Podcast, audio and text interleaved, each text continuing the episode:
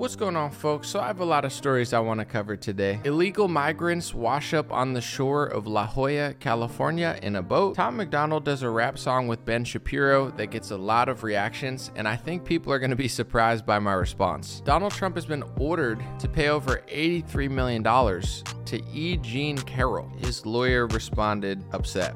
We will immediately appeal. We will set aside that ridiculous jury. And I just want to remind you all of one thing. I will continue with President Trump to fight for everybody's First Amendment right to speak. Washington Post journalist Taylor Lorenz is complaining that a bunch of journalist jobs are being removed. Here's why I don't feel bad. And I'll cover some more stuff as well. God bless you guys. Dream Rare Podcast starts now. It's the Dream Rare Podcast. Welcome to the show. The way to get the news at the desk or on the road. Let's go. God is great and success in our control. The world is crazy, but we get better from obstacles. What's going on, everybody? Welcome to today's episode of Dream Rare Podcast. Thank you so much for being here. And I have five stories I want to talk about today.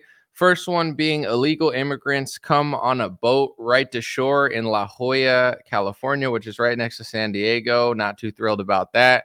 Second story we're going to talk about is Washington Post journalist Taylor Lorenz makes a really sad Instagram reel and TikTok about how the journalism industry is cratering. Here's why I don't feel bad about it. Third story I'm going to talk about is the Ben Shapiro rap. I want to talk about the reaction economy um, because a lot of people, I was skiing yesterday, actually. I wasn't paying attention. I didn't have my phone with me. And I got back to my phone and I had seven text messages telling me, yo, this is so bad. This is so bad. This is so bad. You got to watch this. This is so cringe. This is so lame. And that kind of just shows you the reaction economy, why it actually pays to make a cringe song more than it pays to make a good song. You actually get more marketing off it. I don't think people are going to get the take or, or, or expect the take that I'm going to give about that today, but I'm excited to do it. Then we're going to talk about E. Jean Carroll, who's totally not crazy, apparently. I don't want to talk bad about this lady because she sued Trump for $83 million. So I guess we all just have to pretend like she's the most sane, credible person in the world. And I'm going to ask the question Are the judges and the court and the court process in those areas so liberal that they're screwing President Trump? And, or, uh, is his top lawyer, I think her name is like Alibaba or Alina Habba or something like that. I'll just call her Alibaba. Uh, is she, is she like a good lawyer or no? Because it seems like she's losing a lot. She's doing a lot of podcasts. She's showing up, you know, looking hot at a lot of events, but doesn't look like it's going so well in court. So is it the liberals' fault? Is it her fault? Somewhere in between. We'll speculate, but I honestly have no idea. And with that being said, then we're gonna go into a few other topics. Let's start with the one that is probably, in my opinion, I don't know if I would call it the most important, but this is just sad to me. I'm gonna play this clip right now. Thank you guys. Give me a what's up, Jeff? Give me a thumbs up real quick if it's good. I hit the ski slopes while just throw some thumbs up if you could hear me, because then I'm not going to see you guys until the end of the stream. Then I'll read your comments. Um, I haven't hit the slopes since like I was like 13 years old. So I went yesterday skiing and I was like, you know what? I just don't want to get injured. And I didn't get injured. So I would say it was a huge success. I picked it back. Didn't. All right. There we go. Got it. I'll talk about my skiing after. This is serious news show, folks. Calm down. All right, so here's the clip. Apparently, allegedly, it started surfacing. I believe Jorge Ventura was circulating it. I don't know if Jorge, I'm sorry. Yeah, did I say that right? Jorge Ventura. I don't know if it's his clip or he got the clip, but either way, one, Jorge, great journalist. Two, good friend. Three, not as good as me as basketball. Once again, he, he thinks he could beat me one on one in basketball. Jorge Ventura, come get it, bro. Appreciate you, my man. But here's that clip. So I mean, I don't like to spend too much time on the negative, although I obviously do complain on my show a lot. It's kind of like therapy for me, complaining about all the bullshit going on in this country. I like the military, right? I like this country. What does it say that a boat like that can just wash up on shore in La Jolla? You know what I'm saying? And apparently there's Camp Pendleton that's not too far from then. Everybody was telling me that there's military bases over there. Like we got the military all over the world, right? Our military stationed everywhere. We, we're giving weapons to Israel, giving weapons to freaking everybody. I mean, Ukraine, you name it. And we can't even stop a boat washing up to La Jolla. I mean, this is a sad, sad day for America. It really makes you wonder. Like, I, you know, I'm not an anti-military person, but it's like, you know, this is just embarrassing. I mean, and this is just pathetic. And this just shows that, like, I'm not going to say our military doesn't care because I'm not going to blame the people in the military, like the lower brass and the brave soldiers that put their lives on the line to, you know, preserve this country. But it's like, what the hell is the top brass of the military doing that they can't even stop a little dinky illegal immigrant boat into La Jolla, right? We're, we're in Israel or we're giving weapons to Israel. I don't even know if they let us put bases there. I think they do now. Uh, Ukraine, we're like you, you, we're in like 80 different places all over the world funding multiple different worlds what wars. We've been in Afghanistan, Libya, Iraq, and we can't stop a little dinky boat coming on the shore of La Jolla right next to our military. Like our country's literally being invaded. And I'm not like, oh my gosh, be so afraid, but that's just like an ancient invasion of our country. That that's the reason we have military. That's the reason. I looked up an article because I wanted to make sure this was real. I saw the videos and I was like, great, now this is happening. Um, apparently, according to Daily Mail, over 43,000 migrants have arrived in three months in La Jolla. How's that even possible? Is that even true? I don't even know if I believe it because if La Jolla got that many people and they stayed there, it would be easily recognizable because La Jolla is one of the last nice places in Southern California. Um, it's just you know I, I, could talk about this for an hour but i just want to put it this way. If anybody's out watching there government military anybody like what are you doing? You're allowing little dinky boats to wash up on shore next to military bases? Like this is beyond embarrassing. This just proves that we our country doesn't care about us. It's not that hard to stop a boat. In fact if you gave citizen i'm not saying don't do this obviously because it would be a fed trap but i'm just saying like it I'm sure it's not that hard to stop a boat washing up on shore when you have all this technology and GPS and everything. So, um, wh- yeah, people said, "Where's the Coast Guard? Where, where's anyone? We're all over the world. We have technology everywhere. They're they're tracking everybody's phones to some extent, but they can't stop a little dinky boat off the shore of La Jolla. It's disgusting to watch that type of stuff, and you really wonder." where this is going and, and if it's going to stop because I know they could stop this if they wanted to. I can't even come back from a cruise without being like, you know, searched by freaking like, you know, my mom told me she's like, stop wearing that cowboy hat. I was like, what? I look good like like an American cowboy. And my mom's like, no, they probably think you're a drug dealer or something. Looking all, I was like, what are you talking about? I'm just happy. I'm coming off a cruise with a hat on. But my mom told me that she, she told me they were right to profile me because she thought I looked stupid with my hat on and my shirt. I had like a Hawaiian shirt on, a cowboy hat. My mom said they profiled me, and my mom's like, they're right. You look stupid. I was like, what are you talking about? This is this is vacation anomaly. I'm just here for a good time, not a long time. But uh, yeah, it's like you can't even get through freaking customs, but they can allow that on the shore. Unreal. Yeah, my mom's my mom's tough. Like when I have my beard too long, she's like, "Cut that." You look like you know she's she's that type of mom. She's not like do it. She's like, "Cut your hair, cut your beard." You know what I'm saying? Take the hat off. You know, to dress right. Even though I was like, she like, come when you come in dress dress nice, I'm like, okay, you know, but I'm glad she's that way. That's why I'm a young dapper uh, man, you know. no, just kidding, but uh appreciate her. Different generation, absolutely. Okay, so that's that story. Let me know what you guys think about the La Jolla illegals washing up on shore right next to a military base. And our listen, we're all pro-military here, most of us, not all of us. Um, come on guys. Like that's insane. Like protect our country. Our country is literally being invaded and nobody like gives a shit. Unbelievable. All right. I know you guys want to hear about the ben shapiro rap story and i know people want me to hate on it really hard because i bet most people think it's cringe but i actually don't and and my reaction is going to be interesting. But first let's talk about taylor lorenz. I know her because i'm just i'm going to be as respectful as possible. I got to be real careful around you know feminist territory but Taylor Lorenz has always stuck out to me. One, she's a mainstream media journalist. And two, you know, I'm not trying to be rude, but a lot of mainstream media journalists are pretty hard to look at. They're pretty, let's just say, ugly. Uh, and she's not, you know, so she's always stuck out to me. It's not like I care what she looks like or anything, and that makes me like her journalism. And it doesn't mean I don't respect her because she's not ugly or anything. It's and it's not that at all. It's just she's always stuck out to me because there's a lot of there's a lot of goblins and gremlins in this profession and you know she's a she's an attractive woman and uh, she's very upset that a lot of her colleagues are being i guess like job disappeared because nobody cares about journalism anymore. So let's watch in a minute and a half of taylor lorenz washington post journalist very upset that the journalism industry is cratering.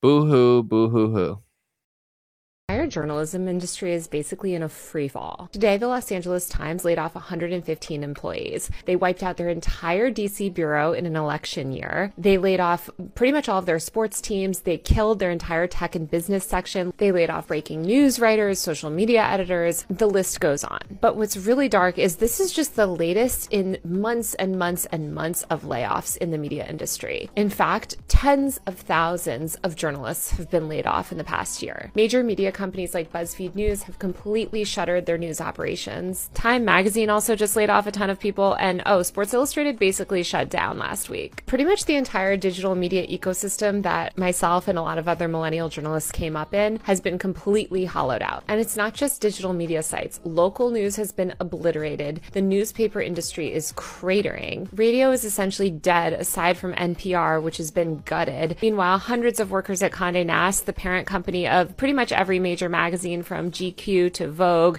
to The New Yorker to Vanity Fair are on strike because they're also facing impending layoffs. Even mainstream national media outlets owned by billionaires like The Washington Post, where I work, and The Atlantic, where I used to work, have done layoffs. If you're a young journalist today, there's almost no on ramp to traditional journalism. Even if you do get a job, journalists' salaries have been stagnant and even declined. And by the way, we don't make that much to begin with. I don't think people understand how bad the world would be without journalists.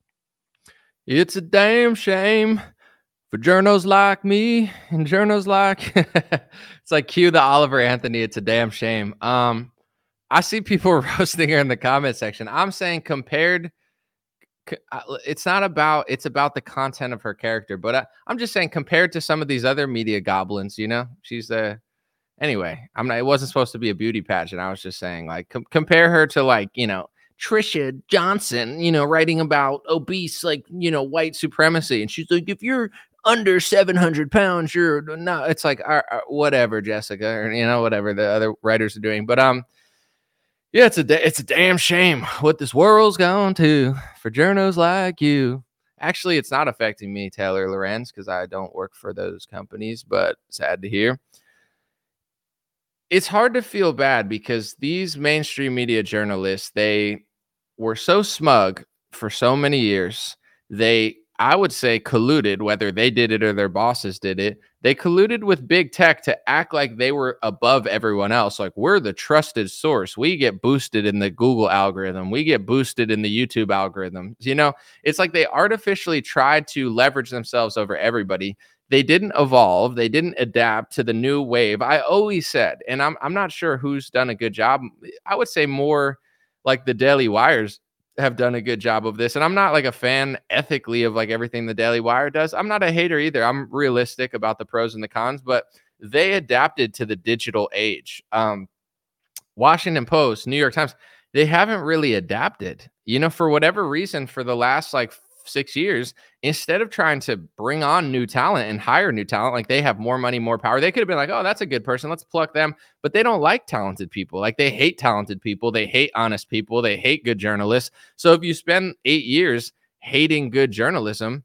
then, you know, and then you lose everything. It's like, well, maybe you should have spent more time facilitating the talent in this industry instead of hating on it and now you're going out of business because you're not evolving to the digital age. People would rather listen to Theo Von make up stories about people in Arkansas or wherever he's from. And, and I'm not, I forget, I think, is he from Mississippi or Arkansas or uh, Alabama? I, am not really sure, but it's like, you know, he's like messing around. He's like, my friend Cletus, and, and it's like, haha, it's like 5 million views. And then they're like, oh, Trump sucks. And it gets like five views. Or, oh, it's like, oh my gosh, Charlottesville. It's like, how many times are you going to talk about Charlottesville? We, we've heard it like a thousand times. So, you know, people would rather listen to like Theo Von, Rogan, even, you know, I, I don't know, Candace Owens, uh, the people at Breaking Points, whatever their name is, Jimmy Dore. He's a left winger that people like to listen to. Glenn Greenwald does a good, solid job, but he's like banned from the country or something for some reason. Maybe the Snowden story. You know, there's a lot of talent out there, and they, they don't like any of the talent. They don't like the left wing talent. They don't like the right wing talent. They don't like funny people. They don't like good musicians. They don't like anybody. So it's like they've hated on everybody awesome for the last seven years. Use their collaborations to be above us, try to censor us and shut us down. And now they're going out of business. Sucks for you guys. Guess who's not going out of business? Me, oh my gosh, I'm not going out of business. How crazy is that? That's weird. I work by myself and I'm not going out of business, but you have billions of dollars in multiple, you know, media companies and, and all these social media platforms that have worked against me for years, taken away tens of thousands of dollars, deleted my accounts, and I'm still here. Sucks to be you, doesn't it? It's almost like doing things right stands the test of time. And uh, even if you're going to do things wrong, which I don't recommend, you know, at least evolve with the industry. Like, be like, okay, we got to start making videos. We have to start hiring talented people to do stuff. We can't just rely on like goblins writing articles about like work, you know, workout bros forever. And they didn't do that. So now they're all going out of business. And uh, it's like, oh, what do you want me to really say? The sad part is, I feel like they've almost manifested their own demise and they've almost manifested what they didn't want to happen because even though I despise almost everything that mainstream media journalists do, I actually do think they did some good work. And I do think that they are somewhat right about some people. And the sad part is the people that they hate are going to do a lot better than them and they're going to go out of business and it's their own fault. What I'm saying is, um, you know, they were so afraid of right wingers and people that didn't do journalism. And, you know, in many ways, I'm just going to say, like, they're right, not about me and everybody, but there are a lot of people on the right that they don't do journalism. They're professional activists, they're professional fans of politicians. And I would say they're even more biased than CNN, you know? And I don't like CNN. I'm just saying, like, there's right wingers that don't even try to cover stories. They're just like fans of politicians. And the funny part is that was everything that those mainstream media journalists didn't want to happen. And it's kind of happening, but it's it's not because like they're so bad and they're so good. It's just they didn't do their job and you know they got outmaneuvered by people that you know have a bigger fan base and are more passionate about what they believe. So i think if they would have done a good job um, then i would feel bad for them but they didn't. So it's like you're losing and you know you never were really good to begin with. I, I think the la times someone was saying bill melugin who I, I respect i think he's a good mainstream media journalist. He works for fox news. He's at the border. He seems like a nice guy he said, you know, LA Times sucks and they're far left and a lot of them are trash, but they actually did do a few good journalism stories over the years to hold the city accountable and Democrats. And now all of that's gone. Like their investigative journalism, them, BuzzFeed, it's all getting wiped away. And it's a damn shame, as uh, our friend Oliver Anthony would say, it's a damn shame what the world's going to uh, for people like me and people like you. And it's like, yeah, it, it it sucks that the small percentage of journalists at your organization that did a good job don't get to work, but it's because 90% of your organization sucked and you didn't try to be that. You tried to be something else and and it didn't work. Uh, you know, I don't really know what to tell you guys. Don't feel that bad. Uh, God bless y'all. Good luck. You know, I'm sure they're hiring elsewhere and I think in order to make it in the new journalism age, you have to be a star. You have to build. You have to learn like what's new and you can't just stick to print press for the rest of your life being annoying. And if you're going to do print press, be good at it. You know, there's still people making millions of dollars a year on books. They're just good writers. You're not a good writer. There's still probably journalists making millions a year doing the little clicky journalism. It's just not you because you suck at it. So it's like, you know, in this day and age, there's a lot of competition. Uh, you got to be really, really good at what you do. None of which any of these mainstream media people have any talented people whatsoever. They're allergic to talent. So they collapse. What can you really say? And on that note, I do want to kind of make a segue into this Ben Shapiro video because I do believe that a lot of people are stuck between a rock and a hard place, not just mainstream media, but also like podcasting journalists. And then this goes into music too. And I think it really relates to the Tom MacDonald Shapiro thing. You know, people don't always want the deep story. Like sometimes, and I'm not making excuses like, oh, I can't do my job. Boo hoo, feel bad for me. I don't care. I'll figure it out. But I'm just saying, sometimes you do what really matters to you, right? You're like, this matters. It's it's so important for society. It took me freaking three weeks to create, and you put it out, and nobody really cares. And then you like just dance around. You're like, watch me whip, watch me nay nay, watch me dance like this and then it gets like 10 billion views and you're like wow I, I literally have to get stupider in order to get more views. Like that's the world. Apparently there's a song two people have told me in the last two days about this ice spice song that obviously i could care less about but apparently it's a big hit. It's like you think you're the shit but you're not. You're like a little fart. And it's like what?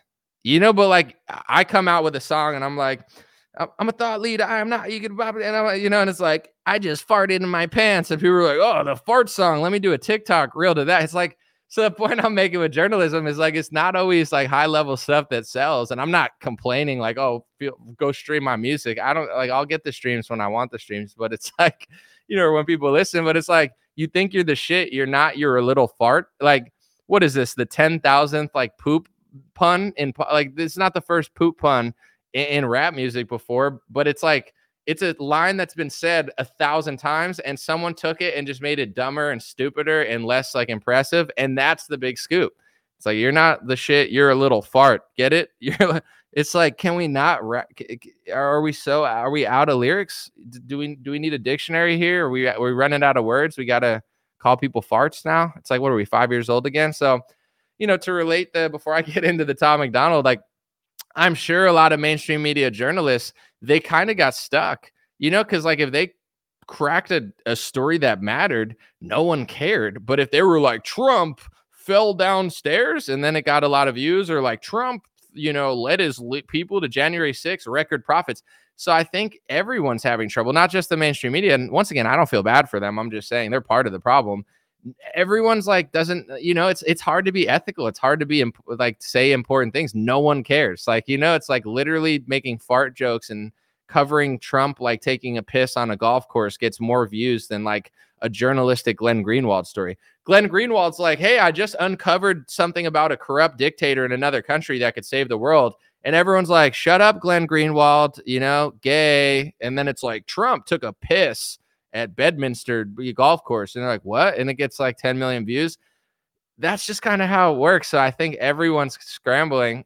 Eh, mainstream media couldn't figure out what to do, but everyone's like, what do I cover? Like, no one cares about anything anymore. Like, you're better off doing something really dumb and stupid than you are something that matters. Like, I don't know. I don't know what to tell you. Like, I'm not blaming you. I'm not going to blame the kids. I've already blamed boomers enough, and, and we love boomers out here. We love boomers that are booming beyond boomers. We love great grandmas, great great grandmas, grandmas, grandpas. You know, we're boomer fanatics out here. So we're not going to speak bad about them today. But whose fault is it? I don't know.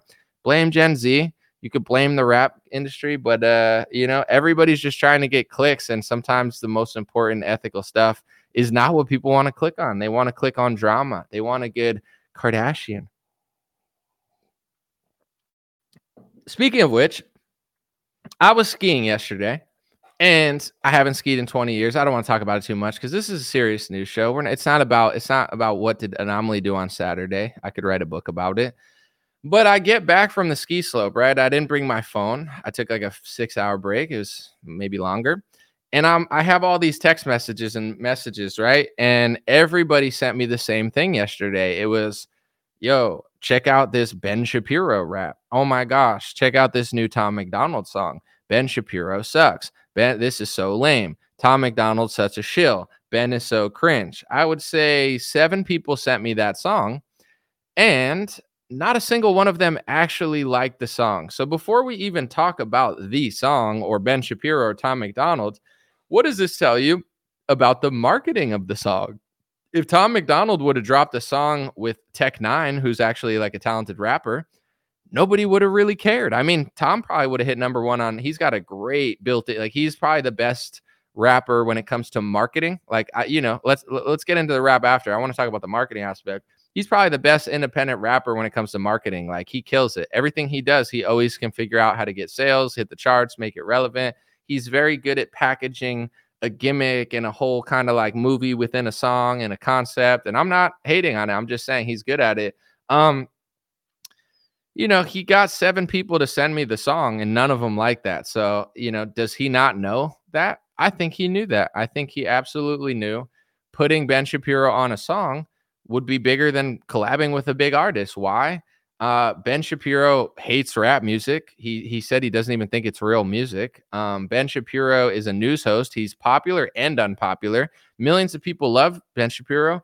Millions of people hate Ben Shapiro. Millions of people love to hate Ben Shapiro. Millions of people hate to love Ben Shapiro, and millions of people love to love Ben Shapiro. So putting out a rap song with him who doesn't rap makes people react we not only live in an attention economy, someone said we don't care, then click the X button. Dude, being like drunk on YouTube, like typing in all caps, like it's just weird, bro. Just click another video then. But um, we live in not just an attention economy, but we live in a reaction economy. Either you're creating something that people react to, or you're reacting to other people's creation. And that's just the world we live in. I think something that blew my mind about uh, Oliver Anthony. It's a damn shame.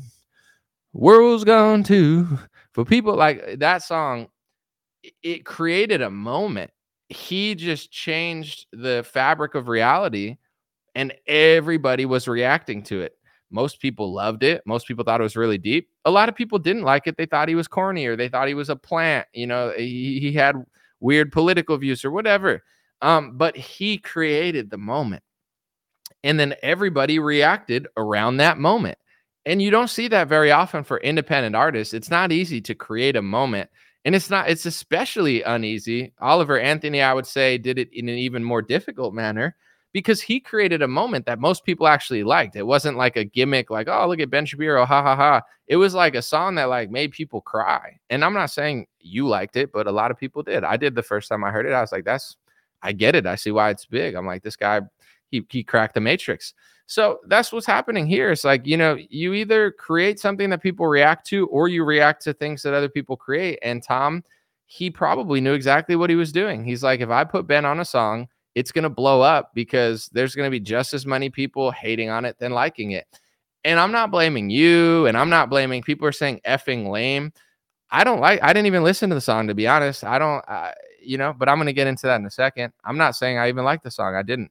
But I'm not a hater. And I, I guess I just understand the way the world works where it's like, why do you think people like to hate more than they like to love sometime? Like, I don't, I can't think of a single time, maybe Oliver Anthony, but even that wasn't as like viral as quickly, not on the internet, but like to my text messages. Like, I don't think eight people texted me Oliver Anthony when it came out, but I got it. I saw it a bunch of times eight people texted me about Tom MacDonald's. No one, no one has come together to text me the same song ever in the last 10 years. Like it, my friends don't all text me the same song at the same time. Nobody cares about music that way. It's not 2009 when like a rapper drops a new song. Yo, you got to hear this new Kendrick Lamar song. Like those days are gone. Um, it's fascinating that he was able to create a marketing moment like that and it was off people hating it, you know? it just shows you people like to hate sometimes more than love. And I'm not blaming people. It's just that's the music era we live in. Like I make music, right? I have my biggest song has like maybe like 4 million streams or around there. I have mil- tens of millions of streams. I've done shows like I, I do music. I would obviously like some songs to get more views. It's not like I'm desperate for it, but mm, why wouldn't you? You know, it's like if it's like if my videos got like a million views and then it got 5 million views, I'm not mad it got more. It's it's good, right? It, everything about it's good except for maybe like the attention can be negative sometimes on certain things. But um when it comes to music, like when I make a new song, I understand the world we live in. Like I made a new song recently called Working Class Boy and uh, I didn't do a music video for it, so that that obviously hurt its like virality, uh, and I knew that. But I just made it for me and for my my fans and for people that you know to, for like working class kids c- coming up. It was supposed to be an anthem, but I almost knew deep down in my heart, I knew it wasn't going to go like viral, viral because why do things go viral nowadays? They make good dance videos, they make good TikToks, they make good Instagram reels. Think of the independent songs that have blown up in the last five years in rap. I could name them all because there's not that many. Uh, everybody else is on a major label. Like Jack Harlow goes, you know, but he's on a major label. He's he's good, but he's he's signed. Uh, it's Tom MacDonald, Bryson Gray, um, that's really it. You know, let's go, Brandon, that one guy who made it, and then Bryson remade it. Uh, Loza Alexander, like let's go, Brandon. Uh, Dax is another one people mention. Um, let's go, Brandon blew up because it was like a political gimmicky song. You know what I'm saying? And I'm not knocking it. Like the Loza song was cool. I liked Bryson's version but it was like let's go brandon everyone's saying that so then rappers make a song and it blows up because it's a political phrase that's already known and it's like a built-in gimmick that everybody's like pushing and then you had the boycott target song uh, nick natoli and i forget who else was on that song that blew up because I forget what tar- what did Target do? They had like trans kids clothes or, or something along those lines. So they're like, let's boycott Target. So then it blows up. And then you have like uh, you know, uh, Tom MacDonald, even when he doesn't have Ben Shapiro, he makes songs that are like, you know, there's only two genders. I'm white. Don't hate me. I'm white. You know, and it's like, like I'm I I used to really like Tom MacDonald. I, it's not like I dislike him because I think he's a genius. Um, I think he I think he's a genius marketer and I think he's a genius artist. But uh, just he's not on my playlist anymore. And and this is not me being hateful. It's just he's done the same thing so many times. I'm just tired of it. Like it keeps working though. So it's like if it doesn't if it's if it's working, why stop doing it? But it's like he's made the same song like 50 times and no one seems to notice. You know, that he's just like, I'm white. And I, the first time I heard it, I was like, yo, white boy or whatever. I'm like, that's a dope song. It's a white kid that doesn't hate himself. And then he made it like 50 times. And it's like, I guess some people haven't heard it or they want to hear the same thing over and over and over again. And like even the lines in the Ben Shapiro song, like I, he's how many, t- I don't know, like how many times are you going to rap uh, on the same topic with the same flow, with the same stuff and the same concepts? But like at the same time, like it's just getting bigger and bigger and bigger. So I think he's like a marketing genius. It's like, why would I not keep doing this? Like, keep doing the same thing over and over and over and over. He's got good videos, he's got good lyrics, good production, and s- same topic. You know, like I'm white, I'm conservative. Like there's two genders, and you know, it, it's uh, it's just like keeps getting bigger and bigger and bigger. So you know, marketing wise, I think he's a genius. I think it worked perfectly. I think he knows what he's doing. I think he knows Ben can't rap well, and that's that's part of why it's shareable. If Ben could rap good, or if someone else could rap better than Ben, and it wasn't Ben, it would get less views. People love to hate. People love to share things. People love to react. Tom MacDonald knows that. And before I get into what I think about the actual song, um, I saw someone post like they thought it was suspicious, right? They they were like, "Oh, as soon as Tom MacDonald put up this song, everybody reacted to it." They were almost trying to imply that like Tom was up to something like and and and it wasn't organic. But here's the thing, if you follow Tom MacDonald for years, he's really popular when he says he has a big song, it's almost always going to be really big. He's done this multiple times. He always goes viral. He's got great production, great visuals. Like everything is on point and and it just breaks the internet often. This is not the first time he's done it to this level, although this might be bigger. Um so people make reaction videos because they know if they can get their reaction video as soon as Tom drops it, they can get a lot of views on their channel. You know, so it's like as soon as he drops it, you make the reaction video and you get 50 he, he gets 3 million views, you get 100,000 video views off just a reaction video. Then you get 50,000 views. It's like Tom has made a built-in economy. He's made his own reaction economy. I'm going to drop this really good visual. I'm going to drop this topic. You're going to say what you think about it whether you like it or not and we're all going to get rich off it. Like he's he's killing it when it comes to marketing, branding, independent music, uh, hitting the charts. Tom is just like flawless execution. He's got, I think, his wife or his girlfriend who makes the video. She's very talented too. Everything's in house. He's got it made in the shade, and he's he's got the formula down, and he just keeps doing it with or without Ben. And that's why I'm just letting people know that's why people react. There's no, in my view, conspiracy about oh, it's not real. It's real. It's just it's the it's the same reason when like Trump does something and the left reacts it, it it's like an economy. Like Trump is this an economy in that way. Like he's almost like the Trump of independent rap, where like if Trump does something, the left hates it, the right likes it, the right sells merch, the left cries, and both fundraise off. It's like the center of the universe is Donald Trump, and everyone's just grifting off it or trying to make a buck off it. Um, you know, it is what it is. It's the same with Tom. He does that with independent music, and it's brilliant. As far as the song, like I said, you know, I'm not a fan of Ben Shapiro. Um, I don't I don't like his politics. I don't like his news analysis. I think he's a phony, but he's you know, he could be charming and intelligent when he's on the right topic. I don't like have a seething hate for Ben Shapiro. I do think he's sneaky though, but um you know, it's it's a win for him. Well, what could you really say? He's not a rapper. He hates rap. He thinks it's not real music, and he's going to hit the charts. They might hit the top 100 charts with that. So like that's a massive win for Ben Shapiro. It's made him like relevant in a genre he doesn't even like and uh you know, like you get put on a song, it's not even what you really do, and it gets huge. Like, yeah, it's a massive W for Ben Shapiro. Like nothing, nothing bad for him there. A lot of people are saying with Tom MacDonald there, I think some people are saying, uh, oh, that's corny, like he sold out. And it's like, I, you know, he's been who he is. I don't think I don't, I've never I realized years ago, like Tom MacDonald is not who I want him to be. He's himself. And I, like I read a Rolling Stone interview where he was like wearing a mask during COVID and he made the interviewer wear a mask and he thought it was lame to make songs about Kyle Rittenhouse.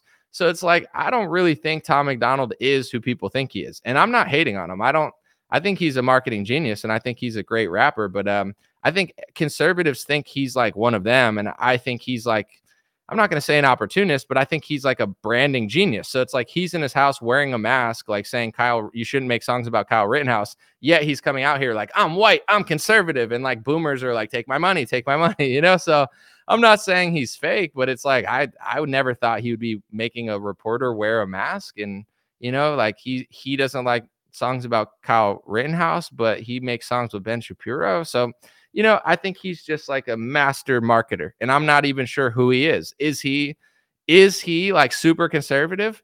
Maybe, but he might not be. You know what I'm saying? Like you think he is because he makes all this music, but he might, he might be just seeing an opportunity and, and, and striking gold. Um, he's Canadian, so he might be like a Canadian conservative. You know how they are up there. Like the cons- the conservatives are more liberal in Canada just naturally because it has a different dynamic. So he might be like a Canadian conservative where he's white, he doesn't hate himself. Uh, you know, he's like kind of conservative, but he's also like kind of liberal because he's like, you know, he might be that type of person. Someone said jelly much. I'm literally giving him props. If I was jealous, I'd be like, it sucks. I hate him. But I'm literally like, he's a marketing genius. He's good at rapping. And, you know, it's just as far as like Ben Shapiro rapping, I would never put that on my playlist. I thought it was corny, but like I get why he did it. If I was being jealous and hateful, I could have just shit on it the whole time. I literally spent 95% of this entire uh, analysis complimenting him and saying that I thought it was like a really smart move and his haters are elevating his music, but no, I, you know, it's it's an interesting concept. I, I'm not to say like he's like Trump because he's not, but I see the similarities of like you know Trump says the same five things over and over and over again and I'm tired of it but but it works. You know if it's not broken why why fix it? So uh I think that's like with him. I liked his music like years ago and I, uh, I when I first heard him I thought it was very uh just like honest music. I like the lyrics, I like the content. But then it's like, you know, 15 songs later I just I felt like I obviously if you believe these things or if you say you believe these things it's gonna be all your like you're gonna have similar content if that's what you believe. But I just felt like I like once I heard that white boy song and like the I'm like conservative song or whatever, I just felt like um he's made the same song like a hundred times. So but but why stop if people like it? Like I'm not gonna put it on my playlist, but I'm not gonna sit around and hate on it. It's like he knows how to get attention, he knows how to hit number one, and, and God bless him. Um someone said you're simping for Canadians when I talk, I guess everyone hears what they want to hear. Like some people think I'm simping for him. Some think people think I hate I'm hating him. Like, why is it I could I could say something down the middle and then everyone just makes up their own thing. I'm not simping for Canadians. I'm just I'm anal I'm an analyst. I'm not a hater. I'm not sitting here to like cry about like um, he's not like you know he's not hurting me or anything. It's like this his music's it is what it is. Uh, I'm not simping for Canadians. I'm just saying their politics are further left than American politics. Like the Conservative Party in Canada is not as conservative as the American Conservative Party at least pretends to be. So that's not simping. That's just like honest. That's how it is. I I'm not Canadian. I'm not I'm not a Canadian conservative. I'm literally just saying what I think they are. But I'm not and that's not everyone. Um and when it comes to music and stuff, I mean, I want to end on this note because it's not just Tom. I mean, I once again I think it was a brilliant execution of a of a like a gimmick to use Ben Shapiro, and it, it worked to perfection. You think he thinks that Ben Shapiro is as good as a rapper as like Kendrick Lamar? Everyone knows it's Ben Shapiro. Like th- that was the gimmick, and it worked to perfection. He knows what he's doing. He'll keep doing it, and he'll continue to have success. I wish him luck. Um, on that note, as a musician, you, you can't sit and play the victim and be like, "Oh no, that's just how it is." Like if you if you want to get a lot of views, you got to figure out how to make something that makes people react to you. It's just the truth. Whether it's good or bad or yes or no, there's pros and cons to everything. It's like if you make a song that people don't care about, nobody's going to listen to it. If you make a good song but you don't know how to market it, nobody's going to hear it. If you make a great song but it doesn't have like an angle to dance to or to react to, then then it's not going to work. So I knew Working Class Boy was not going to be that big because it's not that type of song. But it's like, you know, if I really want to get that type of attention, I got to do, I have to do something different, you know. And I'm not, this is not me complaining. It's just, it just is what it is. For me, I don't make all my money with music, so I don't, I don't need a hit or else I'm going to go out of business or something. Like I made that song purposely the way it was, and I like, you know, I, I hopefully it'll be timeless and inspire a lot of working class kids. But when it comes to when it comes to like if I wanted to get like 20 million streams on a song, I think I have to make a gimmick like that, you know, and that's not either you got to do something really, really, really, really, really good like Oliver Anthony, where it's just so powerful that you want to like cry, or you got to just like do something like people want to like laugh at you or, or, or, react to. It's like if you, uh, you know, Tom's his, his like uh his tattoos help him a lot too. It's like I think he'd be he'd be successful without his tattoos. Like I don't think his tattoos made him successful. But when you see a white kid that's all tatted up, it kind of adds an extra element of like, oh, I gotta watch that. Am I gonna hate it? Am I gonna like it? And it's the same with like Tekashi Six Nine. The press loves Tekashi Six Nine, who's like tatted up, got 69 tattoos or whatever, because they it's like they always get clicks off of them. So there's a you know little things kind of makes people want to share, write stories about you. Um, can Roseanne Barr rap? She wants me to write her a rap song. I actually did write. I literally wrote Roseanne a rap song four years ago. I was just thinking that today. I was like, we, maybe we should do a song. That would be funny. But um, yeah, it is what it is. Like you know, it's not worth complaining about. It's just like as an artist, I think if and this is good advice too, because I think when I was uh, struggling like 10, 15 years ago, I always like felt bad for myself, like a victim. You know, the victim mentality that everyone says to like uh, get rid of. When you're like, oh, hone into who you are and what you do, and stop complaining. Like, you know, Ben Shapiro's not stopping you from being successful. Tom MacDonald's not stopping you from being successful. I'm not stopping you from being successful. So if you want to do it your own way, you got to figure out how to do it. And it's like to, these days, like you got to do something that's a standout. Like you know, T Pain singing uh, Ozzy Osbourne. That's a standout moment. Um, the gun drummer, I love that guy. The gun drummer shooting uh, drums, but he's shooting it with his gun. He's playing the drums with his gun to to Twista's uh, song. That's he's a fast rapper. Like you know, it like is a lot of competition. You got to stand out one way or another nowadays. And I think if you're an artist and you want to get attention, you gotta you gotta stand out you know you gotta do something amazing or crazy or weird or super stupid and everyone's gonna you know react to it like that's just what it is and uh you know as an upcoming artist it's just like what do you want for me uh I don't necessarily want attention. Like if you ask me, I I already get recognized almost everywhere I go. So like I don't want to get more famous. Like I you know, and I'm not bragging. I'm just saying like I've probably been recognized like 200 times in the last like year or two, which is fine. It's not a bad thing, but like do I want more attention? Not really. Like this is good enough. You know, I would rather more money than more attention to be honest. If you could say, would you rather 100 million more people know who you are or, or have like you know, five million more dollars, like the money. And it's not because I'm selfish. It's just like, what does attention do? You know, like at a certain point, I think it drives you crazy and you can't do anything. So it's like I don't, you know, I'm not looking for attention and I don't want I don't want everybody to talk about me. It's kind of weird, honestly. Like it's it's very stressful. Like um, you know, like now Tom MacDonald's in an even bigger spotlight. A lot of people are gonna love him, a lot of people are gonna hate him. He's gonna make a fortune and people are gonna talk about him. And uh, you know, he's ready for it because he's built and he's done this a few times, but like it's not all fun and games. You know, people could be like, oh, I want that. Do you though? Do you want everybody to talk about you? Do you want everyone to scrutinize you? Do you want everyone to look into everything you've ever done and to say things about you? It's it's it's very stressful. Uh, you know, so I don't I actually like don't want more attention. I'd rather just have more money. But sometimes you need to get attention to get money. And like in order to have an impact, you need your message to get across one way or another. But uh, at this point in my life, it's like I'm not like I'm not out here desperately trying to get attention. And uh, I'm not saying Tom's doing that. I'm just saying I don't, you know, it's not it's not a top priority. When it comes to any attention and, and clout too, it's like if you can't handle it, it'll destroy you. Like you look at the Island Boys, like the Island Boys were on top of the world. They were those tatted, the Island Boys. Try, and now they're like making out or like they're they're like doing incest videos or something. Like you know, talk about like like they went from top to bottom because uh, they couldn't handle the attention and they they just like spiraled trying to be relevant.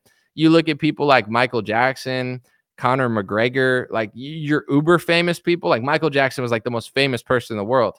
Conor McGregor is like one of the most famous people ever.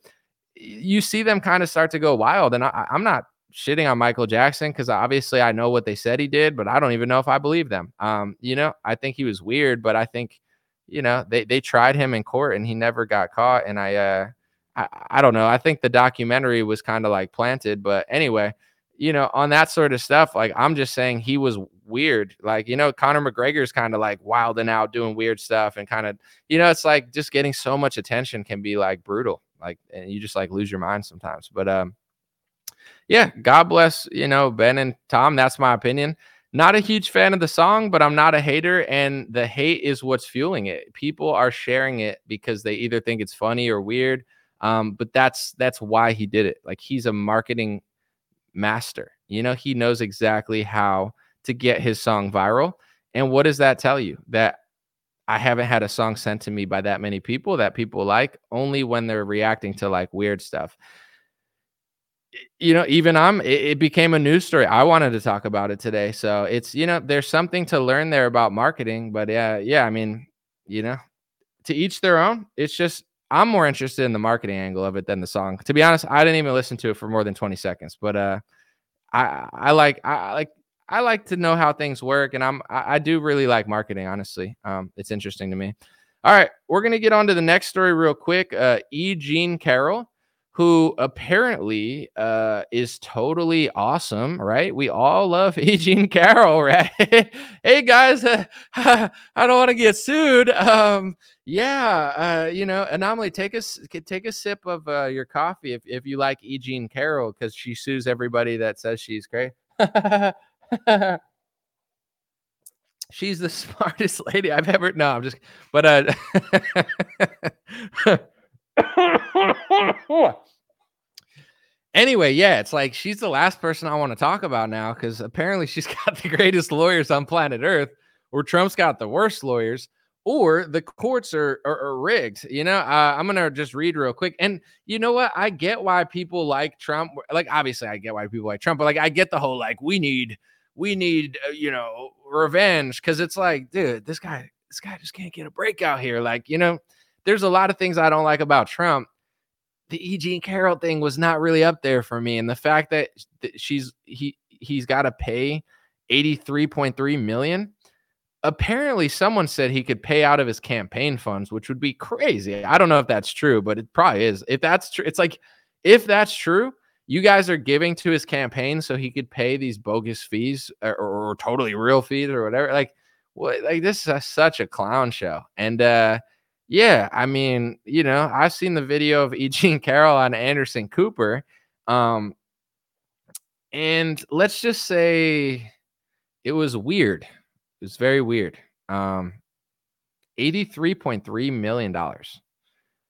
It's crazy. I get why I like I get it. I get why people are like, this is crazy. We need him back in the White House. Like, I get that vibe. I almost wanted to feel that way off that story because I was like, that's ridiculous. But this begs the question, right? Because with Trump, I have to say this. Is he getting destroyed because the liberal courts just hate him? Highly likely, if not guaranteed. Or does his lawyer suck? Is it a possibility that he has a shitty lawyer who cares more about her fashion than she does about doing a good court case. And I say this because, you know, one thing woke me up when like every you have to understand whenever Trump gets like um persecuted by the FBI or a court, everybody on the right just comes to his defense. Everybody just says he's innocent, right? And everybody just says that they're crazy. And I always believe this because why wouldn't you? Like it's it seems mostly true what made me realize that the right doesn't actually look into this stuff was when I heard that the FBI raided Mar-a-Lago and they went through like Melania's stuff, and it's disgusting. I think it's insane. But then I listened to Donald Trump and I was like expecting him to say something really smart. And what I heard was one of the dumbest things that made me think, is he purposely doing this stuff? Because that was so stupid. I know people are going to get triggered off that. Let me explain myself. They said to him, you know, you just got raided by the FBI, whatever. And they said, like, why didn't you hand over these classified documents back to the FBI? Because they gave Trump an allotted time slot to give them back before they were going to raid him. And Trump said something along the lines of, like, I was really busy. Uh, I was on tour. Uh, you know, I was uh, I was traveling. I didn't have the time. And I'm like, is this guy purposely not handing back documents to purposely get raided to then play the victim? No joke. Like, I, I know people are going to be like, oh, you're just hating. I'm not hating. Listen to what I just said. I had Trump's back 100%. And I'm like, yo, they're corrupt. But then I'm like, okay, if they gave you a couple months to hand back classified documents that let's just say you didn't take by mistake or you took by mistake, whatever. They're like, all right, give them back. You know, you took them, give them back. And he doesn't give them back. And his excuse is he just didn't have the time. I just didn't have the time. Like, what? It almost feels like everybody on the right is going to defend Trump because the left is insane. But they don't even realize that Trump and his team may very well be idiots. Uh, I'm going to play this clip, and I'm not saying she's dumb or anything. God bless this lady. She's beautiful. She's smart. She's successful. God bless her. I'm sure we'd get along. But every I, have never seen a lawyer hang out with their client as much as I see Alina Habba hang out with Trump. She's always looking sexy. She's always, you know, looking like a fashion show. She's at every event with them. It's like, when have you seen a lawyer just like, you know, double as like a model that's just at like Trump events all the time, like a fangirl. I'm not trying to be a dick. Here's the video of her on PBD saying she'd rather be hot than smart. And then here's kind of her response to the whole uh E. Jean Carroll thing. And I'm not saying this is true because I don't know. I'm just it's just like, is the left out to get Trump? Obviously. But is he an idiot? And and is he just like hiring someone that's not doing a good job? I think the chances of that are high are higher than people will ever admit because everyone knows no one's going to care. They'll just make excuses regardless. So here's the clip, and then I'm going to respond. Somebody said to me, Alina, would you rather be, um, would you rather be smart or pretty? And I said, oh, easy, pretty. I can fake being smart. He takes the stand to defend himself, Ms. Habba, tell me the questions you're going to ask in open court and tell me exactly what he's going to respond. And then edited my questions, edited the response he was allowed to give. And guess what my client did? He took the stand. He abided by the rules of this corrupt system that I have seen. We will immediately appeal we will set aside that ridiculous jury. And I just want to remind you all of one thing. I will continue with President Trump to fight for everybody's First Amendment right to speak. Everybody's a right to defend themselves when they are wrongfully accused and to be able to say, I didn't do it. You know, apparently he lost the first uh, defamation suit to E. Jean Carroll for like a million dollars or not that much money and then he's just firing off Truth Socials about her, where it's like, I'm not saying he can't do that, but it's like if you lose a, a small defamation suit, right? And then your response to losing the small defamation suit is just firing off more Truth Socials about it. I mean, I don't know. It, it's kind of like I'm not, this is probably a bad analogy, but it's like if you lost like a restraining order case and your in your response to the restraining order case was to like show up everywhere she was and like first amendment I, am allowed to do this. And it's like well you lost the restraining order case so you're kind of like not you know? And i like i support trump's right to the first amendment but it's like he lost an earlier defamation case and his response is just firing off Truth Socials talking more shit about e. jean carroll. It's like wouldn't you not do that if you lost a defamation case or are you just trying to get in another case? That's where i'm like and then he's got this lawyer where, you know, she's beautiful, she's probably very smart, but uh, it just seems like she loves attention. You know, like she's eh, she's like she's everywhere. Like I I don't need my lawyer like dressing sexy at like Mar-a-Lago 15 times a year at every conservative event all over. The, like it's like clear that she's like an influencer. Like you know, it's like I see her as like I've never seen a lawyer do as many like uh photo ops and uh you know stuff as that. So but it's fine. I don't really care. Like I'm not. I'm I'm fine with her doing that. It's just I do ask the question that no one will ask because everybody's enthralled in like the the thing of it. It's like, is she the best lawyer, or is, like are they doing something wrong? You know, is is it possible that they're dropping a ball and the left is corrupt, or are we just total victims? I don't know. Um, like I said before, the, the, I go into the next segment, which which uh, responds to this, or I would say relates to this. I never once questioned Trump or his lawyers or anything. I always just said the left is bad. The FBI is going after Trump for political reasons, and he's like a total victim. Like I've completely bought into it, right?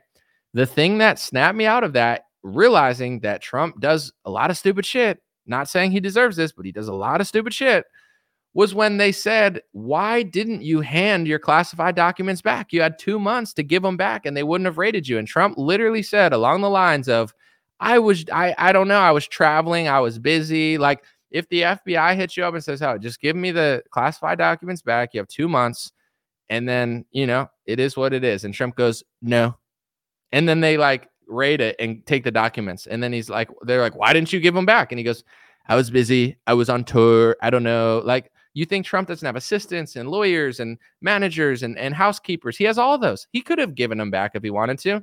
It's almost like he purposely didn't give them back to get raided to play the victim. Once I saw that, I don't know what's going on because it's like if you lose a defamation case and then you just start doing the same thing that you just lost in court, it's not to say that you're wrong, but you know, you could do an appeal and whatever, but like you just lost in a court doing that and you did it times 15, like it's you want to go back to court. You know what I'm saying? Like if you get a restraining order on you and then your response to the restraining order is showing up at that person's house 15 times in a month, you want to go back to court. You might think that you shouldn't have had the restraining order, but it's like that's what he's doing with everything. So it's like I don't know if he's stupid, I don't know if he's in on it, I don't know if he just can't shut up, but like it's like you know, I, I, I'm, I'm out of the world of like, oh my gosh, like, like is this lawyer the best lawyer? I, who knows? I, I, don't think anyone cares because there's a whole like a victim mentality around this stuff. So overall, I personally think Trump is much more sane than E. Jean Carroll. I personally don't think he should have ever lost a defamation case. If somebody accuses you of doing something and you defend yourself or you say that it never happened and you make fun of that person, that I don't believe that's defamation. I don't think Trump's guilty of defamation. I'm not saying he's guilty at all. I'm just like, you know, I just think as much as the left is horrible, it's like if you, I'm not saying she is, but it's like if you go into a court case with a terrible lawyer, uh, you could lose a winnable case. You know, this has happened thousands of times. Like, is she the best lawyer? I don't know. Maybe she is, and maybe it's just the left. Maybe she's not. Maybe the angle that they took on this case was stupid. Maybe it was smart.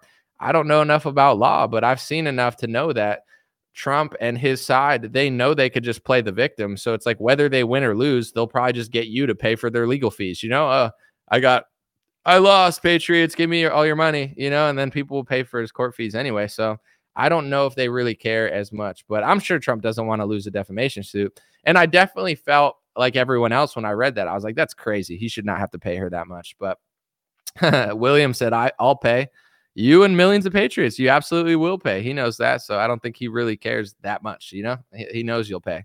Um, on that note, I wanted to talk about this and then I'll answer some questions. It's like a, you know, a, a, the victim economy that I kind of see playing out.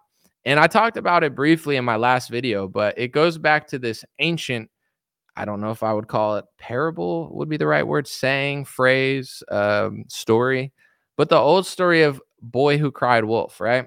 The Boy Who Cried Wolf, it was like a story of a boy who kept saying that a wolf was coming and he was lying and trying to trick his friends. And then a wolf came and I think killed him or something, and no one believed him or killed somebody. And, you know, the moral of the story, I know I told that terribly because I don't remember it completely, but I, I just remember the moral of the story was don't lie because then when you tell the truth, no one will believe you. It's a great story. There's a reason it's probably lasted for thousands of years, is because it's true. It's like, it, you know, if you lose, your you, your uh, believability, then when you really need people to believe you, they won't if if you lose their respect and trust. Uh, it's a great story.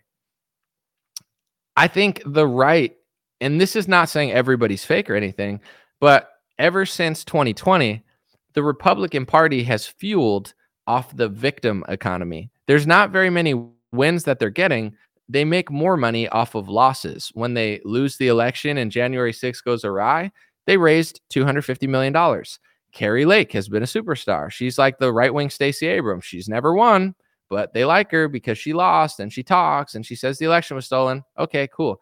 I'm not hating on Mike Lindell. You know, he's right 85% of the time, 15% of the time he's lying his ass off, but nobody cares because he's Mike Lindell and he represents us. And it's like, you know, the right. I think a lot of these people, they know, and I'm not being hateful, I'm just being analytical. They know that the benchmark of trust in the Republican Party right now in the MAGA movement is are you loyal to Trump? Right? That's like the benchmark. DeSantis, it didn't matter what he did or what he said.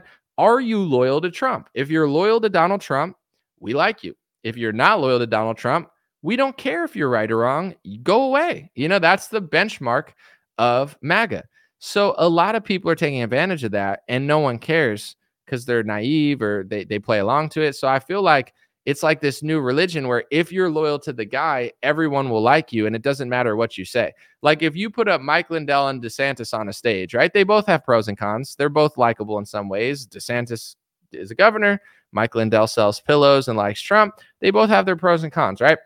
But if you put DeSantis and Mike Lindell on a stage, it's not about who says what's right or wrong. Most Trump supporters would like Mike Lindell more than DeSantis, no matter what was said, just based on his loyalty. So I believe that a lot of people in this movement are taking advantage of your trust and they've become the boy who cried wolf. They know that if you're just loyal to him, everyone will believe you no matter what you say. And as long as you just say the left, um, people will always play the victim. So, see, even people now, people are screaming, typing in all caps, saying, shut up, anomaly.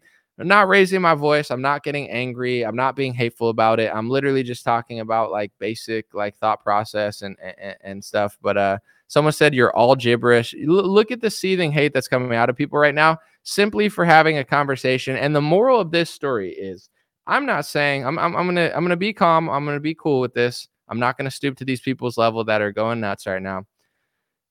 I don't think the left is honest. I don't think that I, I don't not think that Trump's getting set up. I think what they're doing to him is crazy. Like I'm not giving the left a pass. I'm not saying they're like rational. I'm not saying that Joe Biden's good. Like all I agree with you on all of that.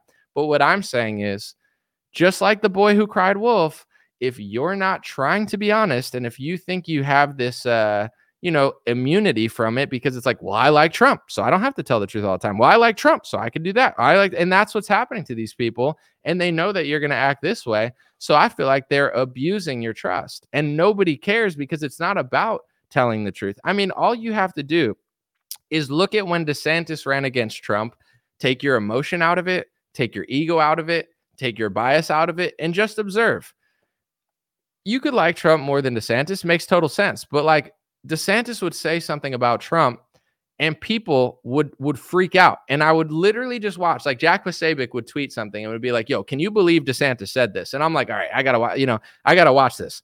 And I watched it, and literally DeSantis just told the truth about Trump. I'm not asking you to vote for him. I'm not saying he's better than Trump. I'm not asking you to trust him. I'm not asking you to like him. I'm just like objectively that 2 minutes was he was just telling the truth. But he's wrong because he's not loyal to Trump. It's not about the truth. Your loyalty to a guy matters more than reality. That's become the movement, whether people admit it or not. So, all of these people around him, they're right about a lot of stuff, but they know that they can just tap into the victim economy and them getting persecuted is actually better than them winning because it's like if something happens, they tweet about it, they freak out about it, and people just throw money at them. You get what I'm saying? It's like, oh my gosh, this happened. Oh, I got arrested. Well, let me just chop up my my, my suit and sell it for you know six thousand dollars. Oh my gosh, I just lost this court case. Let, let me get my supporters to pay for it. Oh my gosh, we just had the election stolen. Let's raise a quarter of a billion dollars. It's not even debatable. It's like saying that the military industrial complex doesn't like war. It's like maybe not, but they profit off it. I'm not saying everybody in MAGA likes this stuff happening, but they know it's a cash cow. And I know for a fact that most people that fund them and fuel them, they'd rather them be wrong but loyal than right and honest. So it's like it's become the boy who cried wolf. And now, you know, I I personally think that um I hope Trump wins because of the border. And I think if if he just like stops yelling at like, you know, Kayleigh McEnany on on his inst- on his Truth Social, like he could probably win the election if he just like like why would you yell at the only employee who who, who did a good job? Like Trump everybody he hired sucked except for Kayleigh. She was like the only good employee. And Trump's mad at her now because she did like analysis on, she was like, you know, for the general, maybe Trump should do this. And she's like, shut up. It's like, I don't know what he's doing. But anyway, it's like, you know, hopefully he could win. Biden sucks. It's, it's possible. But it feels like a lot of people around him, and even that, it's like they don't, they know that regardless of what happens, they could just play the victim. So they're just like leaning into into like that world. Like, okay, you get what I'm saying? Is and they don't feel like they need to have to tell the truth because they know as long as you just say the left, I'm not saying this happened for the E. Jean Carroll thing, but like, let's just say, like, you instead of getting a good lawyer, you hired like a crackhead. I'm not saying this happened. I'm just giving an example. Trump hired a crackhead off the street to be his lawyer, right? That lawyer loses the defamation case because they're a crackhead. Do you think anybody in MAGA would even know that? No, they'd be like, oh, it's he's the victim. Like they know that they don't have to actually get results because if they lose anything, that it's actually good for them and that everyone with no curiosity is going to look into it. They're just going to blame the left and, and everyone else. It's like they know this. So, you know, I, am seeing more and more of this where it, it's not even a Trump or a left or a right thing. It's like a it's like an ego thing where you saw with the journalists on the left, they're all losing their job now, right? They're all losing their job because they didn't do a good job. And the problem was they they had such a huge ego I'm I work for Washington Post. I work for BuzzFeed. I work for Sports Illustrated. I'm so much better than these influencers and they weren't. And they didn't evolve and they didn't make good content and they're not impressive and and they can't work outside the industry and they're all they're all losing their jobs now. But it be it's because they just lied and they had this false sense of I'm superior just because of who I am. And that doesn't work long term, right? That's why you're seeing hundreds or thousands of journalists go unemployed they were never any good though. You know, like take them out of where their job, they're nobodies. They get the power from these organizations and they're such dickheads. Um, I'm seeing a similar psychology in MAGA. It's like they know being loyal to Trump makes them popular, famous, and rich, and they don't have to necessarily tell the truth, just enough truth that people realize that they're not left wing or they like Trump. And now they're abusing their power. They're they're they're saying and doing whatever they can and sometimes when they're not relevant they find some sort of like victim mentality consciousness in order to like regain popularity because nobody cares about them. Like i'm seeing certain stuff like that where it's like i'm not saying the left isn't bad but this is like the world that uh is building around trump and i think that these people are getting too egotistical too smug too self-righteous just because they like Trump and they don't feel like they even have to tell the truth all the time because they're just better than the left and they're they're loyal to Trump and they're not DeSantis. And I think it's all eventually going to come crashing down. Whether Trump wins or loses the election, I mean, anyone's possible. Him and Biden, you know, geriatric party. But um, I mean, eventually people are going to see this stuff. It's going to come crashing down, and they're going to be like, "Damn, I didn't see that coming." But my audience will be like, "Oh, I saw that coming." the one guy's been freaking out in the comments for like 50 minutes, bro. Relax, my guy. Um, someone mentioned to me on, on a stream, I think it was Akira the Don. He said, you know, you were around in 2016. You don't really see anybody that was around in 2016. He said Cernovich is still around on Twitter, but like Milo is big. He's nowhere to be found. Like a lot of people that were huge in 2016 they're not they're not like relevant anymore right and i don't care i'm not it's like everybody to each their own like you know but it's like who stands the test of time? Who can be relevant in eight years? Like Tucker Carlson had a, a huge role in media journalism, but then he went independent and he's still relevant. Bill O'Reilly had a huge career, possibly even bigger than uh, you know, Tucker Carlson's. He got off Fox News. He's not relevant anymore. So it's like, you know, I'm not competing with these people because I'm I'm competing with myself. I'm still relevant eight, nine years later. I'm still able to run my business. I'm still able to do what I want to do and that's because of what I like. You know, I'm not I'm not a gimmick. I'm not just here for a short time. Like I'm trying to do it the, the right way. Um, a lot of people, I mean, I don't know if I'll ever get credit for this, but you know, a lot of people, and I'm not just talking about average people, uh, not that it matters, but like I'm talking about these like journalists and influencers and, and authority figures. 99% of them were wrong about COVID. 99% of them were were wrong in April, May, June, July when it mattered. And I have one of the best track records, if not the best track record, of being right almost every step of the way. And I'm not asking for favors or anything. It's just like, why? And, and I don't care, but it's just like Bret Weinstein. I saw him tweet recently and he said, you know, I was wrong about masks. I was wrong about this. And I came around. And, and you know, it's like, it's okay to be wrong. And I think he's right. And I think Bret Weinstein seems like a nice guy. And I think that shows what America's really about and what the world is really about everybody's willing to forgive. Everybody's not trying. Like if you come to the light and you start telling the truth, people love that you flipped. You know, they're like, "Thank you for for waking up." Like people are that that shows. You know, I think that's all it's not just Christian, but that's a Christian trait of like forgiving. You know, it's like we're not going to hold you responsible for your shitty opinion six months ago. Thank you for telling the truth now. It's a beautiful thing.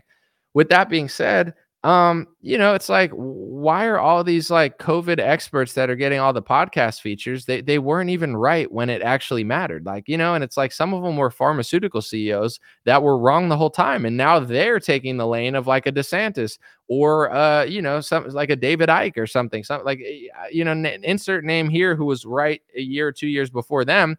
And it's like they're basically like getting to be the guy that's like, I'm the guy. And it's like you, but you weren't the guy though. It's like it's just interesting to me where it's uh I don't care, but it's like, you know, I think enough people see what I did, but I, I just find it weird. It's like now there's like certain people that are kind of like doing their like COVID. I was the right COVID guy, but it's like they weren't even really though. But you know, I, I don't know where that comes from or why. Maybe it's just networking in their friend group. But uh when it comes to this sort of stuff, I do personally believe in the MAGA movement you're going to see a huge crash eventually. Uh, Trump could win. Trump could lose. Like, I'm not saying he's going to lose. Like, Biden sucks, but like these people are not who you think they are, or and, and they've gotten way too into themselves and they don't tell the truth a lot. And eventually, everyone's going to find out, and it, and it's going to be like astronomical. But the only reason they get away with it now is because the left is so crazy, and it's like team sports competition fighting. You know that that they can kind of like use that as a shield the same way the left can use it as a shield. Like both parties kind of they you know they they like they like each other. It's like, "Oh, if you persecute me and I'll persecute you and then we'll both raise money off it." It's like, you know, lawyer battles and stuff. Like I personally believe Trump and Gavin Newsom are friends. Yeah, I mean, just look at all the similarities between them, their families, the fact that Trump said he won't hit Gavin Newsom because Gavin Newsom's nice to them. Like, do, does Gavin Newsom really hate Donald Trump? Does Trump really hate Gavin Newsom? Maybe, or maybe they're just politicians and it's like you wear the red flag, I'll wear the blue flag, we'll fight and then we'll drink wine, you know, backstage. At, at, at like, you know, it, it kind of is starting to seem like that to me. But I'll answer some comments. Um, one thing particularly, I didn't look too into it because I'm I, I just don't live in this reality anymore. But um, you know, Kari Lake came out and she said that she had this audio recording of someone tell like trying to bribe her out of running, right? And the audio is like some Republican guy from Arizona asking her to run for a different seat or, or suggesting that maybe she should run for a different seat a different year and let someone else run this time, right? Uh, and talking about the options there. And apparently she said that uh, you know, it's it, she she recorded him years ago. And when I listened to it, right, I listen eh, like it sounded like someone who knew they were recording. Like definitely, I think Kari Lake recorded herself. So when he asked her in question, she was like acting like very self righteous, like I'm a patriot. I would never do that. She's talking that way because she's recording herself. You know what I'm saying? It's like if someone asks me a question and I'm like acting like way more animated, it's like I know it's being recorded. It's the same as when Crowder recorded Jeremy Boring. Like you could tell Crowder knew he was recording himself because he was acting real slippery and like Jeremy Boring had no idea. And like the way Crowder was um the way Crowder was like recording it, like it, he knew he he he was trying to like frame it in a certain way. You understand? That's that's the vibe I got from the Kari Lake thing. But I'm like, whatever. I don't like let let her handle her own stuff. It doesn't really bother me. Um, she went on some show. My friend sent me a link and she said the reason she released that now, because she recorded it years ago, was because she didn't listen to the record. She hasn't heard the recording until now.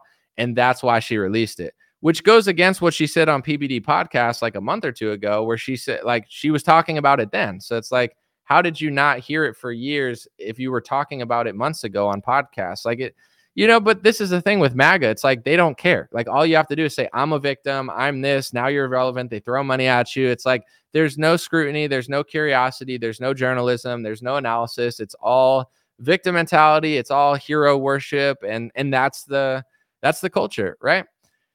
It's the same thing with the music industry. I'm not complaining about it. I'm just observing it. It's like Tom MacDonald releasing a song with um, Ben Shapiro. Like that's gonna hit the charts you know, a, a rapper saying, I'm you're the shit, you're not the shit, you're not even a fart, that's gonna hit the charts. It's just the world we live in. You know, that's not the genre that I'm going for. And uh, I, but I'm also not gonna sit around and hate on it because it is what it is. You know, in order to be successful, you can't just react and hate on everybody else. You have to be at least like somewhat understanding and then find your own lane. And if you're gonna react, then just react, you know, but um know your role. It's like being a you know, being a journalist or, or being like a critic of music. What's that weird guy, the liberal guy's name, Anthony Fantano? He's like the internet's biggest music critic, right? Hey, nothing wrong with that, even though he's annoying. But has he ever made music? You know what I'm saying? I don't care. I don't care what he says. But has he ever made a good song? If not, who cares? You know, like with me, I make music. So why would I hate on another song when I could make a song? You know, like I'm not going to sit and hate on a song of Ben Shapiro. He's not a rapper. You know, he, he and Tom MacDonald is a rapper who's having a lot of success. Like, how lame would it be if I just sat hating on him the whole time when I could literally make my own song? Like, I, I'm on the field, I make music. I'm not, you know. So I just find it fascinating when people are just like professional critics of something, but they've never done it. Um, so I'm not trying to be that. I'm just talking about it. So, you know, with the Kari Lake thing, I wish her luck. It's just like I know everyone's gonna believe everything she says with no scrutiny. Me, I don't, but I'm not. It's not like I hate her. It's not like I think she's bad. It's just like I know what's going on. It's the same reason uh, a rapper says, "I'm not the shit. You're a little fart." It's like that sells a lot. you know, it's the same reason Tom MacDonald knows exactly what he's doing. He puts Ben Shapiro that's that's the Trump movement. It's a victim economy. You know, the the the money is in playing the victim. The economy is in milking Republicans dry. Uh, you know, and they'll never think about it. They'll just throw their money at you. So that's the, that's just not my lane, and I'm not mad at it. It's just I observe it. Someone said, "You know what's going on?" Oh, okay. Look how mad people are. It's insane. Uh, it's like I'm not I'm not asking I'm not saying you're a terrible person. I'm not saying to not throw your money at Kari Lake and Trump. I'm saying to go do it. Just like go go do that and don't watch this. I'm not mad at it. I'm not competing with them. I'm not in the same world. Like I don't even consider what I do the same. It's like it's like making reggae music and then like getting mad at like uh like jazz. It's both music, but I don't do what they do. I'm not I'm not trying to run for office. I would vote for Kari Lake over a liberal. I'm just giving you my opinion. You know what I'm saying? If you can't take it, I'm not mad. Uh, I, I think maybe something's going on. Um, VBDC said, honestly, it's better than Alex Stein's feature verse. No offense to any comedy clown rappers out there. No hate, wink face. I mean, you could try to start a beef with Alex. That might get some. That might get some traction. VBDC. Are you talking about the one on Bryson's song, Alex's verse, or a different one? To be clear, I didn't even listen to the full Ben Shapiro verse. I listened to like five seconds and I turned it off. I like I didn't I didn't even listen to the song. you know, I didn't like I was like, I get it. I don't want to hear it. I'm not gonna like it. But I'm not gonna, you know, it's just like it's a I listen, I drove uh to the mountains to ski yesterday. I listened to my soundtrack. You know what I'm saying? I'm I'm jamming out to my jams. I'm not, you know, VBDC, you're obviously you're on my playlist, bro. I got stay cool on there, and I got Fundemic featuring Anomaly, obviously. Uh, I don't put that stuff on my playlist, that other stuff. Lakiva with the $20 super chat said, if Trump was modest enough, do you think he could end our counterfeiting monetary system by choosing Dr. Shiva as his running mate? That is a loaded question, but that that's a loaded question right up my alley. Thank you for the super chat. I don't think Trump not working with Dr. Shiva has anything to do with modesty. I believe that Donald Trump is kind of like owned and controlled by the banks, and I don't think Donald Trump is even trying to to to to do anything there. Like Trump is not Ron Paul.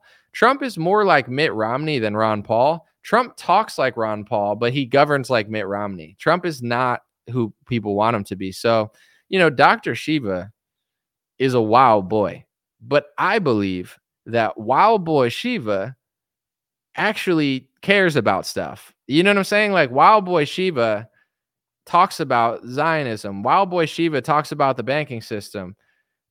Trump is not that guy. Like he's just not that guy. He's super not that guy. So I don't think it has to do with his modesty. It's just like he's not that. You know, he's not Ron Paul. He's not David Icke. He's not Dr. Shiva. He's not um, Milton Friedman. He's not even Javier Milei. That guy's like actually a libertarian. Um, yeah, she. I mean, like Shiva. I don't think he's running a campaign to get elected. I think he's just like, you know, trying to get get his message out there. But yeah, you can't really win a presidential election without money and strategy. You can't just be like talking shit on Twitter and get like you're gonna get under one percent of the vote. But someone said Dr. Fauci is better than Dr. Shiva. Dang, it's a crazy statement. I don't think so. But Someone said you sound like QAnon. How do I sound like QAnon? See, this is why, in my opinion, QAnon is like the ultimate psyop because not only are they like right about like a lot of stuff, but wrong about a lot of stuff, and they like flip conspiracies on their head. They make this branding that like anything that anyone like people have said for for 20 years 50 years like oh they're trying they're going to do martial law because they pass these executive orders and when they do martial law it's a bad thing qanon will be like martial law is a good thing. And then if you talk about martial law they'll say you're qanon. It's like the ultimate psyop to cover up actual conspiracies. Like the federal reserve was not a qanon conspiracy theory. It's how the money's run. And like ron paul used to talk about it all the time. Um but like this idea like you know Trump is not that guy, so people just have to make up theories in their head to like make themselves feel good about it. Like even Luke from We Are Change. I like Luke, but um he's okay. But uh, you know, he was like, oh, like he he made his like dream list of who Donald Trump was gonna pick. And it's it's like it's just coping. It's just like cosplay. You know, it's like, oh, Ron Paul for Secretary of Money Supply. And it's like Trump would Trump's gonna pick a banker. Are you kidding? He's gonna pick Greenspan or Mnuchin or you know, Jamie Dimon. Like Trump's to put the bankers in charge of the bank. Like that's who Trump is. Like he talks like Ron Paul. He governs like Mitt Romney. People haven't figured it out. And, you know, he's surrounded by a lot of grifters and opportunists. I believe that everyone's going to figure it out eventually. I'm not angry about it. I'm not fighting you. I'm not saying Biden's good. I'm just observing. Uh, let me see. Someone said, obviously, that person doesn't watch you. Yeah, Possibly, or they just do and they don't. Let's read a few comments. Did I hear about the Islamic attack on Edmonton City Hall? Nothing but crickets from mainstream news sources. I have not. Sorry, I've been out of the loop for a day or so, but I'll look into it. I mean, you know, the culture clash is going to be is going to be dicey out here. You know, they did a lot of uh migration and a lot of not assimilating and a lot of dividing and conquering in the media. And it's going to get weird until there's some honest conversations. That's why I try to be honest because it's like, if you just like act like you can put 15 cultures in a box and everyone's going to get along, like it's not true. It doesn't mean everyone's bad, but it's like that's what the left tries to do. And then the right just yells civil war. And it's like, I'm trying to de escalate the situation a little bit because I don't, you know, like the truth is somewhere in the middle. And it's like, you know, it, it whether if it's true, eh, people will have these conversations in five years anyway. So I'm just getting ahead of it. Uh, VBDC said, now you got to get Vivek on a feature. You know he's feeling left out. See, that's the, that's a funny point, and like I, I, was trying to make that point earlier, and I'm not mad at it, but it, it is like it is frustrating when you're trying to make music. If I did a song that was like, I mean, I think my song "Thought Leader" was was very uh like lyrically good, and all I did was get negative press, and then uh you know, a bunch of uh, Jewish groups called me anti-Semitic for that song, which was crazy because it was like not that, but whatever. It's like that. I thought that was a lyrically good song, but it doesn't matter. Like lyrically good doesn't matter. If if I put Vivek on a song and he was like, "You only get one shot, do not miss your chance to blow." My name is Vivek, once in a lifetime, yo. Like that would hit the charts because Vivek is so popular right now. You know, like it would that be a better song? No, like literally, he could like take a shit on a track and it would probably get more more clicks. Or like Ben Shapiro can be like, "I'm a nerd. I'm a nerd. Look at me. Facts don't care about your feelings. Let's go bomb a whole country." No, I'm just kidding. I don't know what he said. You know, it's like, and here, like that's just, and I like it is what it is. But like as a musician, it's kind of frustrating. But it, you know, it's like, what are you gonna do? like, or or like, uh, Hi-Rez is making like Trump AI music now where he's changing his voice to sound like Trump and making like country music. In my opinion, I don't like it. I think it, it's it's not only like blurring the lines of reality, but it's basically like feeding into this like Trump worship stuff. Like it's just like I follow this account, Citizen Free Press, right? Uh, Citizen Free Press, they they mean well and they're trying to be like a news aggregate, but whoever runs that account is like so brainwashed by Trump, it's like unbearable. Like he does serious news and he only does news. He doesn't do like opinions. He only does like clips. But then he'll just post like an AI image of like Trump with a cowboy hat on, and he's like, you know, Sheriff Trump to save the day. And it's like, bro, if Trump really wore a cowboy hat and you posted that, I would have no problem with it. But you're literally distorting reality. It's like a cosplay movement. You're making like like a fantasy like like like AI image of Trump and you're like Sheriff Trump and it's like dude that's just kind of like weird especially when you're a news aggregate page that doesn't do that you know? It's just like people are uh you know people are just cashing out they're cashing out on the cosplay like I get it like Trump obsession Trump hate it's all like an economy there's billions of dollars flying around Trump merch lawsuits, you know what I'm saying, fundraising. It's a it's a it's a cash cow. I'm just not into the AI like uh like idol worship stuff. It's a little weird. When am I debating Destiny? If he contacts me like through the proper channels and wants to debate, I would debate him next week. I don't the last thing I'm doing is is dodging a debate with that guy. To be fair, I'm not that familiar with him. I just know he's like the liberal who will debate conservatives. Like, you know, I'm here's the thing I'm a super nice guy and I'm super easy to talk to if you're nice to me. When people get weird when we debate, I could get weird too. But like if you notice, like when I'm giving interviews or I'm talking to people, I'm a nice guy. I, I'll get along with a leftist as long as they're not weird. One time I debated some guy named Nico and he like lost his mind midstream. Like something with left wingers sometimes they like can't act normally. I don't know. You know, it's like, hey, let's debate about socialism. Let's debate about capitalism. Let's uh let's go over our ideas. And like he like spiraled and like started like yelling at me. And I was like, like, and he kept interrupting me. It was so weird. Like I would literally talking to him like purposely. And I was like, why are you doing that, dude? He did it for like five minutes. I was like, are you having like a mental breakdown or something? Like it was, it was so weird to me where I was like, all right, I don't think Destiny does that though. He seems like a seasoned debater but it's like it was so I was like, what's wrong with you guys? Some people really can't handle being challenged. They can't handle they can't handle like the other opinion. I've already thought about all that stuff. So if someone brings a new idea that I haven't thought of, I like appreciate it. I'm like, oh, that's a good idea. But some people, it's like, oh, oh, oh, they like they like yell to like block it out of their head because they know it's like actually a smart idea. Like it's this weird, bizarre, like uh mind like trap. You know, I don't know. It's like people are weird. Um someone said, You don't seem like a nice guy. You're nice to Vivek. I don't seem like a nice guy. I'm nice to Vivek. Did you mean I'm not nice to Vivek? I had 20 to 15 minutes after he answered the first question, really like 10 minutes to do like to ask eight questions that nobody in right wing media would ask.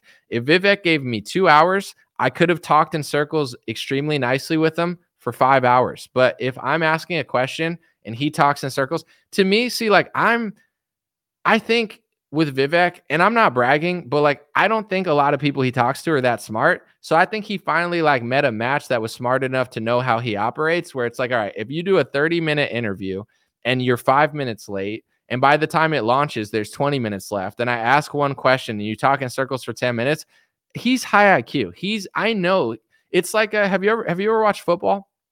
It's like a you kneel to run the clock out. You know, it's like, why do they do that at the end of the game? The timeouts. Oh, you don't have timeouts. So let's just kneel and then the clock runs out. He was trying to run the clock out on the interview. He's smart. He's not a dumb guy. Let me give this guy, I give other guys an hour and a half. Let me give this guy 30 minutes. Let me be five minutes late. Let me talk in circles for 10 minutes. And I'm just going to take a knee so he can't ask any questions. He knows what he's doing. So that's why I had to be a little bit more jabby because I had to get seven to nine questions in in 10 minutes because he was trying to run the clock out. So if we would have like a three hour conversation, then I could have been way chiller. But it's like either I'm Mr. Nice Guy and the, and he steamrolls over me, or like he's so listen, he's smart. He's a smart guy. He knows how to like tell you something that's not really what it was and make you think it is what it was. Like he's like, oh, it's satire, and it's like it's not. But the audience doesn't know that, you know. So eh, I I would have loved to have had more time, but I I it, like I I did what I had to do. I'm I would definitely rather be a little blunt and a little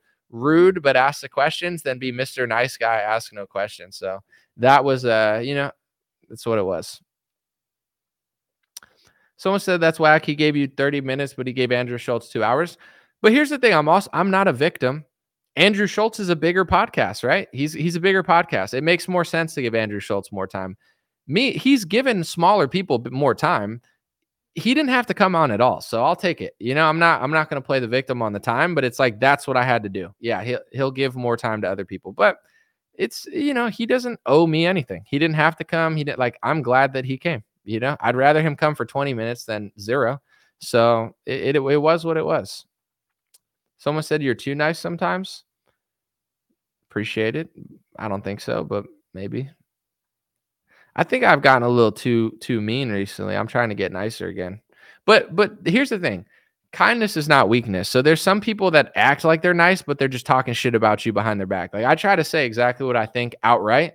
So then there's no secrets. You know what I'm saying? So it's one of those things. Um I I don't uh I I think a lot of people that pretend like a lot of these left wingers that that pretend like they're super nice they're actually like really mean but they have to like masquerade it behind like oh i'm i'm the nice guy. It's like with women too like i'm, I'm gonna say something real quick. Sorry no offense i gotta like block this guy. Not because you're set you're just being like really like all over the place but anyway it's distracting me. God bless so um it's like with women like when i was growing up I I never pretended to be like best friends with women, and it's not because you can't have a woman friend. It's just like I knew the guy who had all the chick friends. He wanted all the chicks. He just like couldn't get them, so he had to pretend like he was their friend to get in the door with all of them. And like eventually, like one of them would date him after two years, but he was like, you know, it's like I'm friend, your friend, and it's like really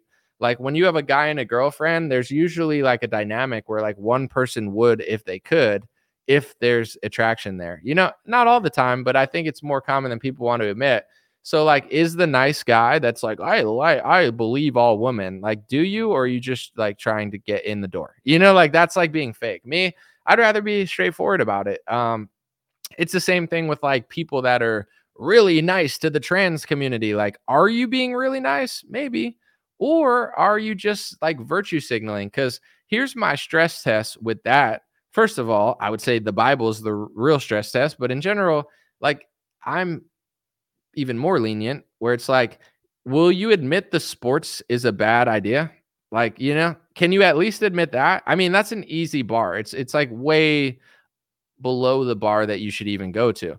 If you're a liberal and you can't even admit that trans sports is insane, you're insane. You're not nice. You're you're nuts or and you're fake. You know, so it's like if you can't at least admit that, then I don't even believe you're coming from a good place. If you can admit that that's a bad idea, but then you can try to explain to me like how you care about people and you want to help them, I believe you because there's a way to be nice about this stuff if you want to be. But like, if you can't say that, you're just fake. You know, and that's a lot of the left. They they want to like suppress their own inner thoughts. So they like, you know, they like pretend like they like all races and then they have like three beers and then they don't or something. You know, I'm right out in the open. It's like I like good people. There are good people of all ethnic groups. I like I, I prefer a great person of another ethnic group than a shitty person of my group. However, I'm not going to pretend like you can just put 50 cultures in a town when it wasn't that way 10 years ago and it's going to be exactly the same. It's not like, and it, it, it doesn't mean everyone's bad. It just means like you can't just be that fake. It's like, oh, we're going to, you know, we're going to do this, this, this, this, and this, and it's going to be great. And the crime rate's not going to go up. And it's like, uh, not what's happening though. You know, and, and there's a reason it's not happening, and there's a lot of reasons, but if you can't talk about any of the reasons, then it's never going to stop or get better. So I just say what I actually think because it's easy to it's easy to like not have to pretend like I don't I'm not a hateful person. Like even when they say things like oh, he's this or he I'm really not though. I'm not sexist, I'm not anti-Semitic, I'm not racist. Like these are all just like words to try to put you in a box when they don't want you to say certain things. Oh, you're talking about demographics, that's racist. Oh, you're talking about statistics, oh, that's anti-Semitic. Like they these are words to just shut you up and make you look crazy. When anyone who watches me, they're like, oh, he's not crazy, he's not hateful, he doesn't hate my people. Like that's crazy. Like it's just these words are made up, you know? You could explain yourself without using those words. And if you can't, then you probably aren't right. If you can't explain how someone is racist without saying the word racist, you're probably wrong and they're probably right. Or you're just not smart enough to like articulate it. I don't know. Um, am I in the manosphere?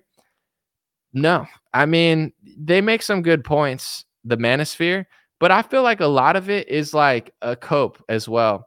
Cause like say say like a chick that that works out a lot, right? They always post these pictures of this like hot chick who has like huge muscles, right? But she's her face is really hot, but she's got like a more like, you know, a workout body. And then they're like, "Is this would you would you would you date this person?" And everyone in the comments are like, "Yes or no."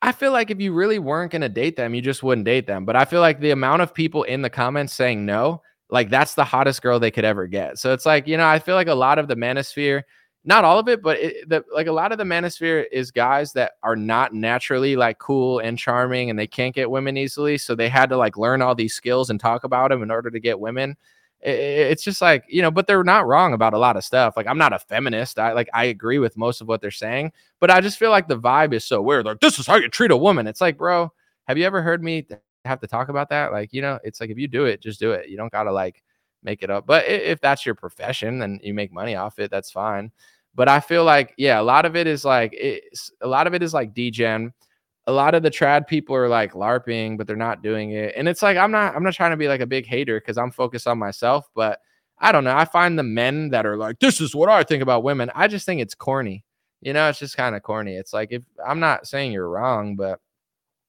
i don't know like are you really crushing it that much or, or are you just pretending to on twitter like you, yeah you're turning that girl down are you like you know the belle of the ball when you go out probably not you like so it's like whatever Teach their own though. I mean, they make some good points. I think it's funny. I'm not a feminist, but like I don't I don't know. I prefer reality, you know, like just living in the real world and going from there. Someone says it feels gay when you make a club out of masculine ideas. I agree, MC. I think like I think it's kind of cringe because at the end of the day, it's like the ultimate goal is probably to like have a wife, right? And if you have a wife, you don't have to impress Twitter or the manosphere. You just do it and make make kids. With that being said, yeah, if you're making, I, I don't know, it is corny. Like, look at how straight I am. I wouldn't date her. It's like, bro, I guarantee you, I see that guy at the club, and they're not pulling chicks. You know what I'm saying? Or they're not like they're not like the the the, the king of the ball or anything. It's like so everyone's got to pretend. And like all the guys saying they wouldn't probably would, they just can't, you know? So eh, it's like I'm not simping. I'm just saying it's like there's something there is something really gay about the manosphere. You know, it's like making a man's club where it's like we're all boys here. We like women. We treat them like this and get these results. And if you buy my course, I'll tell you how to get a woman with the psychology tricks. It's like or you could just be charming and impressive and women will like you you know like if you just have like a good personality and have like appealing aspects to you you don't have to like read a course and like say like things that aren't what you would normally say like when i meet a girl i'm not like hey your skirt looks like shit i uh, sorry i didn't really mean it i just said it because i you know it's like reverse psychology i say it looks like shit then i walk over there talk to that girl i mean i read a course it's like I mean, everybody needs something though. It's like if you don't know how to work out, you you get a course. I get it. I like if you don't know what you're doing, it's probably smarter to like learn how to talk to women. But I, I just think it's kind of funny. You know, I'm not knocking it though, because if you really have no social skills, it probably would help to like listen to someone who did to like learn, you know, like, how do I get women to like me? But then women, if guys are learning this on courses, you got to watch out out here because like you you think you're talking to some like charming guy and he literally just like learned it on a course. That's kind of weird, you know. It's gonna fall apart eventually. Like date date three, like he's gonna malfunction, and like the the course is like, oh, this is really who I am. It's like, oh shit, I, I thought you were that guy. It's like, no, nah, I just learned how to pretend to be that guy on a forum. It's like, okay. Someone said fresh and fit are definitely gay. Haven't seen their shorts. Uh, I don't I don't know Fresh and Fit that well. Like I've seen the highlight clips, but I like I haven't I don't even know exactly what they do, but so I, that was not me saying that. Someone in the comments said that. I was just reading the comment. I'd love to go on one of those shows. I think it would be fun. You know, I like to talk about other stuff. It's just it's not like my forte. I I've always thought it was kind of corny. Like in my whole life, like whenever guys talk about women too much, I I always thought it was corny because like when you're ch- like if it's your boy and he's like yo i really like this chick or whatever like that's cool obviously you talk with your friends but like if you're not that good of friends with a guy and they're like yo i've got this chick and this chick and look at her instagram and look at her instagram it's a little douchey and also i feel like you know you don't have to do that if you're pulling chicks so to me like it always was like I don't know. That whole manosphere vibe never really like resonated with me. It's like, do what you got to do, my guy. Like, you don't got to like brag to everybody about it because usually that means you're not really doing that well. If you're bragging that much, it's like you're acting like it's the craziest thing you've ever done. Where like if someone actually does it like consistently or like is a- a- appealing, then they don't. It's not like the highlight of their life where they're like showing it off all the time. Um, but someone said, I knew you hit a nerve when Vivek was on Roseanne. I've seen Vivek lose his cool one time, and it was when Anomaly was mentioned. Vivek was clearly triggered. What's his real name? He said twice. Interesting. I gotta I gotta find that clip. Did he ask that? See, part of me feels like the Vivek interview was a setup because after that, I had a crazy media. Uh, I had see Vivek is like a straight up snake. All right, so I interviewed Vivek. Right after that, I had all this press and like Israeli press. They all did this hit job on me and said anti-Semitic, anti-Semitic, anti-Semitic, anti-Semitic, and it, it it published in like fifty different news organizations with my full name, all that stuff. Right. And I was super bummed out because I was like, that's not the type of press I'm trying to get. And I, I, didn't even talk about that. And then Vivek retweeted one of the articles and was like, I'm not far left or far right. I wouldn't be surprised if Vivek set me up, to be honest. That dude is a total fraud. But uh, you know, it's like uh, he he he retweeted one of the articles trying to act like he was like helping me by calling me far right and, and showing this hate organization posting my full name, calling me an anti-Semite. Like that's a uh, you get what I'm saying? Like that, that's not organic. I dude, that guy is a total snake. Politics is a really gross game. So it's like if you, you know, it is what it is. But I'll I'll find a I'll find that part of the Roseanne thing. That's interesting. Someone said now that's just the Israel lobby. It's possible. Like part of me thinks that Viv, I it was just because Vivek was getting attacked by the Israel lobby, so they kind of like looped me into it. It's a possibility. Um, but also it just felt weird. Like it felt like he was like helping me, but not helping me. Like, you know, it just something like something felt off about it. But I'm not gonna I'm not gonna blame him, but I wouldn't be surprised if he wasn't on it. But he, he might have not been. It might just be the Israel lobby trying to attack him to make sure he doesn't like step out of the boundaries since he's so new to politics. Like, you know, they already got Bobby Kennedy, they already got Trump, they already got DeSantis, they already got everybody but Thomas Massie. So it makes sense if Vivek's going to throw his hat in the ring that they need to like attack him every day of his life until he caves. So maybe they just caught me up in that. You know, I'm not going to like throw false accusations, but I wouldn't be surprised if he, if it was like in on it. But I don't know. Someone said Vivek and Candace are besties. Here's the thing, though. I'm not a petty person. If Candace likes Vivek, that's fine. I, you know, I have a lot of mutual friends that like Vivek. I don't hate the guy. It's just like I don't want a pharmaceutical hedge fund guy to run our party after COVID, and I I wanted someone to give him a real interview. He's a very likable guy, and that's what Republican politics is. It's a giant hangout. It's it's like high school for adults. So that's what that like. If you can network, you could do well in politics. Um, but here's the thing: it's like if you're a real friend of somebody, like I like Candace, you don't try to micromanage who they can and can't be friends with. You understand? She works for Ben Shapiro. That's fine. Uh, she likes Vivek. That's fine. Like, eh, you know, I hate when people try to micromanage other people's friendships. Like, you can't be friends with them because I, I, I would eventually like to be friends with Vivek one day, but it's like I wanted to give him a real interview, and I'd love to give him another real interview, and I'd love to give Trump a real interview, but that's the thing is like most people don't do journalism. They ju- they're just like they're just hanging out. Like you know, even when Tucker Carlson did an interview with Trump, he didn't give Trump a real interview. Why didn't Tucker Carlson give Trump a real interview? Because he wants to milk the Trump economy. And he knows if he gave Trump a real journalistic interview, he loses access to the Dana White Trump economy. So he gave him a softball interview.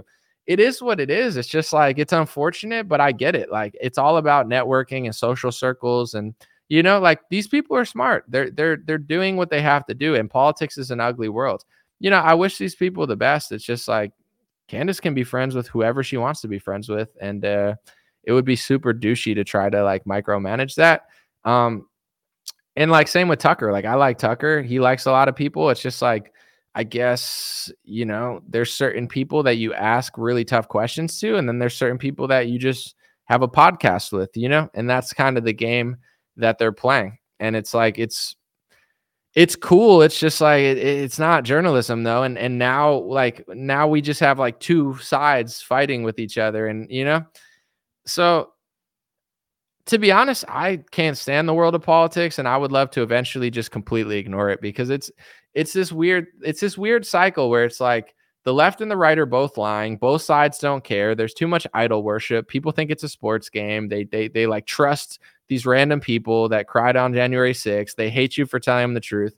And it's this constant tricks and traps. And it's one of those things like if you ignore it, like whenever I ignore politics for a day or two, I never want to go back. It's, I mean, I like talking about what I'm talking about, but if I could just ignore it and never read about Ben Shapiro and Tom MacDonald and this person and that person, and, you know, it's like I, I would be totally fine with it. It's not like I need to listen to stories every day. And it's like, where is it really going? You know, like it's going to Trump or Biden. Like, uh, you know, it's going to one of them, and one of them's going to run the country, and the stock market's probably going to go up over time. And, you know, they'll probably start a new war. Maybe they won't. And, you know, hopefully there's not disease X or whatever.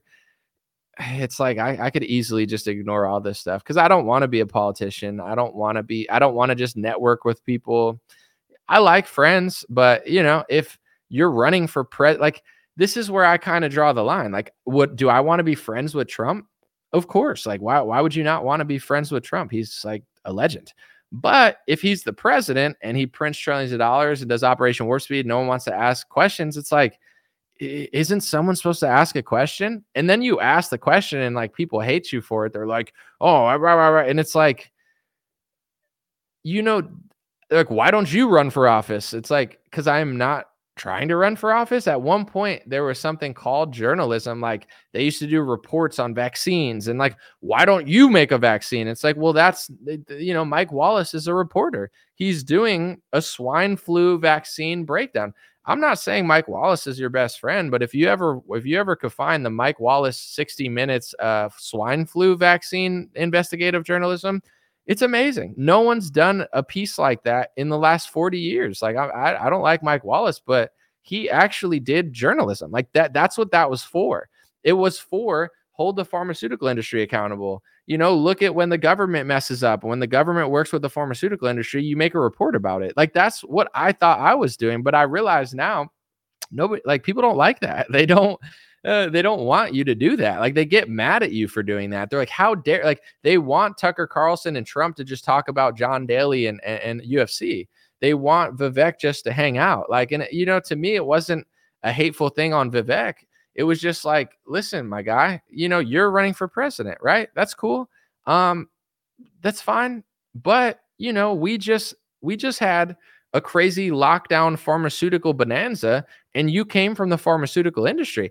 And as much as people got mad for me, like nobody asked him this stuff. Not a single right wing journalist that I saw even asked him three questions about his six to seven, however many years in pharmaceuticals and how he got from the hedge fund to the pharmaceutical industry and what he did. And, you know, like, like looking into his stuff. Yeah, I could have been nicer, but it's like, why, why do I have to do that? You know? And if I do it, what's my what's my reward for doing it? Do I get rewarded? No, I get the uh, media calling me anti-Semitic, publishing my full name, Vivek, calling me far right, and them trying to ruin my life and call me an anti-Semitic blogger because I gave Vivek a real interview. Like that's that's what you get in this world. You don't get money for it. Everybody hates you. Both sides rain down on you, and you realize that there is no right and left wing. They're two wings of the same bird. But people don't want to believe that. It's like uh, they just want to play along. They want to pick a character. So it's like, who am I to, you know, it would be like me complaining about Tom MacDonald and Ben Shapiro. Why would I do that? I make my own music, I make my own content. There's nothing wrong with them making a song. I don't have to listen to it. So with this, it's like, I don't necessarily care because I've had a billion views, I have millions of followers. I do believe that what I'm doing is going to last the test of time, and I'm not uh I'm not playing the victim. It is what it is. I'd rather get called that than be a liar, you know? And honestly, if you read what I said, it's like, uh, you know, I'll apologize when I'm sorry, not when I say things that I believe or, or, or make commentary. So it is what it is. It's just like, where do, where do you go from here? I'm just I'm just trying to figure out like how to navigate this situation because it's it's like I wouldn't move to San Francisco. I don't like San Francisco. I think it's gross. I think liberals are terrible at running cities. So I don't go there, you know, and it's like I don't complain about it every day, once in a while, but uh, you know, I've I've identified that I just don't want to live there. I kind of just don't want to live in the political realm. I like doing what I'm doing, talking about it the way I talk about it, but you know, where is it going? I don't really know. I you know, I think I I think I've made an impact. I think I've had a positive impact and I think there's a lot of things that I do that really help but I, am good at following trends, and I do, you know, I'm I'm just wondering like where this actually goes and if it's even worth it, you know, like because if I didn't have to do this for a week, it it would not be that hard for me to like not pay attention to any of this stuff. But it's also fun to talk about. You know, it's a good job, and it's just like when I when I skied and then I come back to like everyone sending me articles. It's just like, ugh, you know, like who wants to read an article? Who wants to like see all this stuff? It's like I, I'm I'm a big proponent of living in my own reality. Someone said thoughts on Sydney Sweeney hotness. Can I look up who that is? Because I keep seeing it. Is this like a psyop or who is this lady? Because everyone's I, like, I've never heard of this person. And then uh, I've heard the name like a million times in the last three days, like all over my Twitter feed. Is she like some plant or something? Sydney Sweeney is an American actress. She's in Euphoria. I mean, she's pretty. She's got a pretty face. Why why is everyone trying to get me to like this chick so much? I don't get it. Let me see. She's definitely like very uh very pretty. Naturally why, like, what, yeah, like, what's going on with her? Someone said, Anomaly, there's an article about you. It's terrible or untrue. Oh, there's a bunch. They did a whole like thing on it. It's it is what it is. So I'd rather them call me that than play along with them and be a liar and and hate my own people in my own country. So I don't really care anymore. But I did for a couple weeks. I definitely did care. Someone said she's probably a dude. Why is why does everybody say that everybody every actress is trans? it starts out and they're like, she's a dude. And I'm like, no, she, they're like, Taylor Swift is a dude. I'm like, no, she's not. But then I like look into it. I'm like, eh, I don't think she is. But there's a theory about that with everybody. Um, Reading some comments. What kind of other things do you like to talk about? I don't know. I'm not really trying to complain, honestly. This is a pretty cool job, and uh, I, you know, I don't do well in normal situations, so it's like I'm not. This is not a pity party for myself. I'm just speaking out loud. You know, I'm not like, oh, feel bad for me. Are you kidding me? This is the greatest thing ever. Like I, I'm allowed to like take breaks and do stuff and fly home and see my family, which I've, you know, over the last couple of years, uh, I, I've been seeing my family more and more and more and more because like having a flexible schedule, like that's awesome, and not everyone in my family has that. No one does. So, um, what would I do? I don't. I mean I like doing live music shows. I like doing live events. Um, I like sports a lot, but like I'm not going to be a professional athlete. I'm 34 now, so I don't know. I mean, I just want to. I I want to be productive. I want to be helpful, and I I want to like set myself well. So I don't want to, you know, I'm not really sure, but I'll I'll figure it out. And I I mean, in the meantime, this has been this has been great. It's just one of those things where I I want you know I want to be productive and I think I have been productive and I think I have been helpful, but it's getting to this point where like things are going in, in interesting directions and it's like I don't want to make the content I used to make. You know, like I don't I just don't want to cuz it's like I used to make content like during COVID it was easy. Like that was straightforward. Before that, it was like I was defending Trump and talking about liberals and like, you know, but now it's like I, I don't I don't see the point. You know, like I could do that and get millions of views, but it's like why? what's the point? You know, like the left and the right. Like I'm not interested in the whole false paradigm anymore. I'm just really not. Um, we want your thoughts on Tucker and Catturd. I'm not going to watch that interview. Um, I'm sure Catturd is a really nice guy, but his head is so far up Trump's ass. He's like the ultimate like boomer, just chirping Trump talking points. Like I, I'd rather I'd rather listen to Ben Shapiro rap than listen to Catturd tell me about his philosophy. Like, no offense. I'm sure he's a great guy. It's just like that's not interesting content for me. Uh, I don't want to watch that. Am I familiar with Eric July's commentary music? I know who he is, but I'm not super familiar. I know he's like a metal artist, and I like I know who he is, but I don't listen to him. Nothing bad to say. I'm just just haven't not familiar. Someone said you're evolving. Yeah, I like you know, definitely. There's there's like different there's sometimes there's a fork in the road and there's different ways you could go. So it's like I see what a lot of other people are doing. I'm just not interested in it. And if I'm not passionate about it, I can't do it. I can't I can't just do something that I don't believe in. It's not really possible. Anomaly's talk Anomaly never ran a campaign or went to a Demo Republican convention, but he knows all the answers.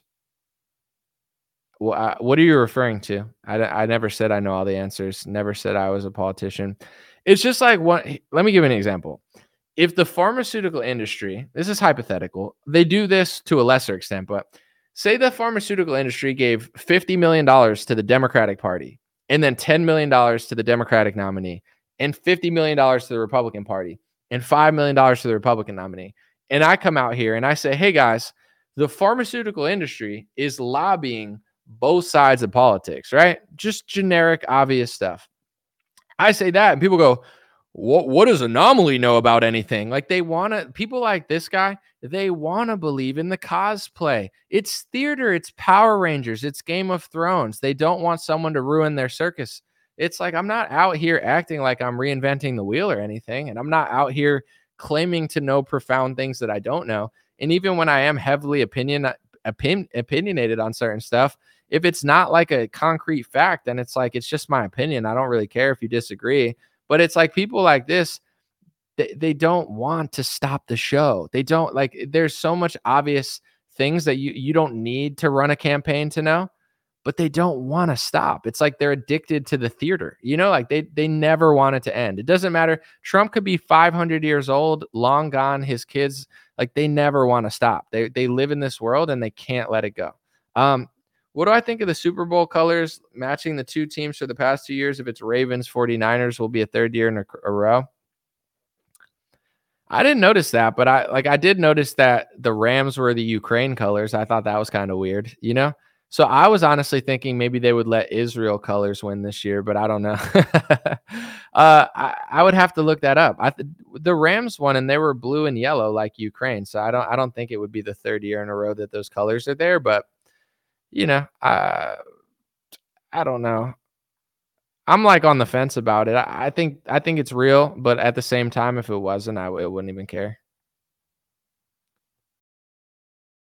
Someone said tunnel rights or trans rights. that would be a funny shirt. You make tunnel rights or trans rights and just wear that around. Holy crap, that would be so funny. Dude, imagine just walking down the street with a tunnel rights or trans rights shirt and everyone's like, "What?" And you're like, it's important. You you got to be really be up to date on your activism. And it's like, are you okay, dude? Uh, someone said, has Anomaly heard of Alan Watts? Yeah, I have an Alan Watts book. I've absolutely heard of him. Uh, I'm trying to think what Alan Watts book I have. I don't feel like looking, but I have one. $20 from New Zealand. Thank you. From Ham Magnuson. What's up? That's a fire name. Thoughts on Samson? You both are the most honest rappers, in my opinion. God bless, brother. I've never heard of Samson. I mean, isn't he from the Bible though? And then there's like Samus from uh, the game, video game. But I'm not. I'll I'll check him out. I've never heard of Samson the rapper. When is the James O'Keefe, Candace, and Anomaly play coming along? I don't know, but like when I hung out with James, uh, you know, he likes music too. So I was telling him, I was like, dude, it would be really cool to make a play. Like that would be a really fun thing to do. He was like, yeah, that would be fire. Cause he's like, he loves like singing and dancing and stuff. So we, we we got along on that. I like James. I like him as a person. You know, he's a wild. He's also a wild boy. He does very crazy work. It's not it's not my genre. I would never want to do it, but you know, it's just what he's done for a while. But I do. It would be it would be cool to make like a play. I I I think I could do like like Hamilton. I think I could I could make like songs like that, you know, with the right musicians around me. So I would love to do that one day. But you need to you need to have like a good team. You can't do it by yourself. Do I like Tom MacDonald's? Um, I don't hate Tom MacDonald. I, I definitely, I, I, he's not on my playlist at the moment, but um, I said it earlier. I think he's a marketing genius. I think he's a branding genius. I think he's great as an independent artist. I think he's a good lyricist. He's a good producer. I think he's got all the skills. It's just I'm not like, and I'm not knocking what he's doing, but like, I'm not into like gimmick rap, like, I, you know, and, and he's, he's mastered it. And I'm not, I'm not knocking it. It's smart. It makes more sense than not doing it. Why would you do a song that doesn't have a full package when a full package works better? It's just to me, I've heard the same song 40 times now. Like, I, I used to show my friends Tom MacDonald's uh, like four years ago. I'm like, yo, this is kind of fire. Like, this is so sick. And then it's like he just kept making the same song, the same song, the same uh, premise, the same like hook, the same verses, the same concept. He did the same concept like 10 times. So it's like, how many times can I listen to the same exact song? But it's working. So it's like, why, you know, why would he stop? I'm not telling him to stop. It makes total sense. It's just like, I don't know. I would love like a different concept eventually, but it's, you know, he's not making music for me. He's, and it's working greatly. Um, That's just as as an MC, as a lyricist, like I'm not gonna sit and say like, oh my gosh, he sucks, or like he's a great rapper, he's a great lyricist, he's a great producer, he's a great businessman, he's a great uh, marketer, he makes great videos, like he does everything great. Just artistically, I'm just not into it anymore. It's it's it's it's like uh the same thing over and over and over and over and over and over and over again. You know, like I'm just tired of it, but people are not. So it's like, you know, it is what it is. Um, it's interesting though, man. Like you know, it, it, the the world is. I'm more interested in how things work than like even being because there's always something to learn. I think when you're hating too much, then you just like shut it down. But if you're open minded, you could kind of learn even when you don't like something. Someone said, but he can't write a chorus. I mean, he does his chorus in his ways. It works. But yeah, I mean, I've heard other people say they don't like his choruses too. I don't necessarily dislike his choruses. I just think they're all very similar, you know? But as a as a rapper myself, my my responsibility is to make my choruses better, not talk about someone else's. But yeah, I don't I, I think I think he's just done the same thing so many times that it's like, I don't know. Am I gonna ever collab with Bryson again? Pro- almost definitely. You know, we're we're friends. We both make music. I would say it'll probably happen again.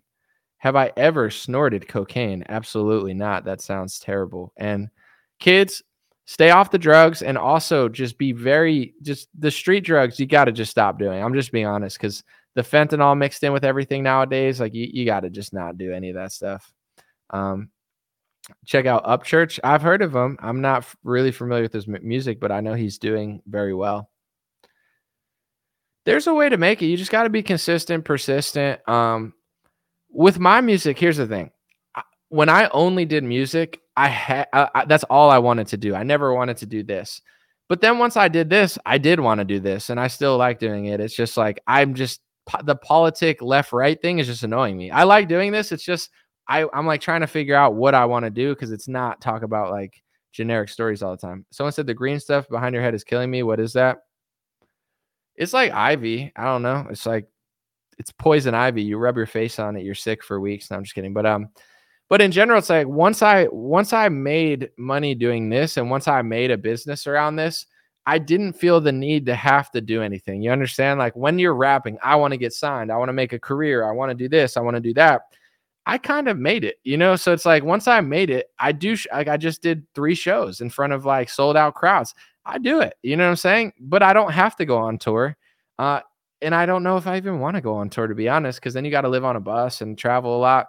You know, I get kind of tired after a week. So it's one of those things where it's like, what do I want to do necessarily? I don't know. Like, do I really want to crush with music and prove everybody wrong? Kind of, you know, but then also like, do I have to do it? No. Do I have to drop a song every month? No, I could I could not drop a song in two years and I'll be fine. So it's it's been a freeing experience for me over the last couple of years of not having to do it because it's like when you make your business outside of music, you're off that rat race. You know, like I was on the music rat race forever, and it's like, oh, I don't have to do it. If I drop a song, it could go number two, it could go number 200. I don't even care. It could get 100,000 streams or can get, you know, 10,000 streams. I don't care. So that's kind of how I've been. But I do kind of have a chip on my shoulder because I do, you know, I've been an MC my whole life. I'm a freestyle rapper. I'm a battle rapper. I have lyrics. I could, I could come up with them on the spot. I think I'm good. So, you know, part of me does have a chip on my shoulder when people say, you're not, you can't do this and that. And it's like, uh, maybe I do want to flex on him. Maybe I do want to eh, blow up, but it's not like I, I really have to. Like, oh, I got to do this. It's like, uh, keep pushing me. You know, I like I like when people say negative stuff because that kind of fuels me. It's like, uh, I might have to, you know, turn it on. But you know, to make a great song and to get a great marketing song, like this is there's never been a time like now. Like I you're better off doing something crazy that people react to, you know? Like, let me give you an example. Sorry if this is gross. I shouldn't come up with another example, but I thought of it. Like, say I come up with like a, a song that's like so fire. The rhyme schemes are good, the lyrics are good, the hook's good, but it's not about a topic that is like really viral. It's not going to get that many views unless you collaborate with a big artist or have like good marketing. It's just the truth. I'm not mad at it. It's just how it works. But if I made a song called like Dildo on My Head, I like if you made a song and like you're literally like like some of these rappers be like, I got a dildo on my head, dildo on my head. Like that would like blow up more than like a great song because everyone would be laughing at it. They're like, why is that lady doing that? Or like, what the hell? You know, they're like, I twerk on my twerk. I got poop in my poop. And like it goes viral and everyone's like, what the hell? Like, but like 90% of people are making fun of it, 10% of people like it, and half the influencers will just dance to anything with a with a bass line. So it's like you know, it's like I don't like what do you want in this world? Like, do you want attention? All attention's not good attention. Do you want money? It comes at a cost. Like, what are you willing to do for it? You know, like these are questions anyone has to ask themselves. With me, I'm not like I don't need anything that much, you know. so it's like it's just funny that I literally can make a song where I didn't even rhyme and it would get more views than like a great song. You know, unless I really thought through the great song. Um sometimes I am trying to think of a song that that does well. Other times, you know, one of my more stream songs like was way too jack for the gulag, which is hilarious because I never thought that song would get that many streams because it's a it's an obscure reference. That song probably has over a million streams on everything combined, but on on Spotify it has like two to four hundred thousand streams. If people remember when I made way too jack for the gulag, it was after Joe Biden won, and everyone's like, oh, he's going to send us to the gulag. And I wasn't trying to be negative. So I was like, let's just get two jack for the gulag. Like, we got to get so strong that we don't even fit in the gulag. Like, we got to work out and be fit. And I never thought that that song would take off because it's like, why would it? It's it, like no one even knows what gulag means. I almost kind of just made it for myself and my audience because I, I thought it was fun. And that song ended up being one of my bigger songs. Got like over a million streams on everything every time I like, you know, I've had like multiple women that'll just hit me up and be like, "Oh, that's that song's amazing." I played it for all my friends. Like for some reason, women like that song a lot. I was like, okay, like I just, I was just kind of messing around. I mean, the song's good, but like it's a I'm way too jacked for the gulag. I ain't getting caught like it was a game of school tag. AOC want to put me onto the food stamps, but I don't want government to make the move yet. Can't decide if I want a blonde or a brunette. Pandemic flow like I'm coming out of Wuhan. I just praise Christ. Stay away, you humans. But if you want beef, I'm serving up the Hunan. Hey, way too fast for the gulag. I ain't.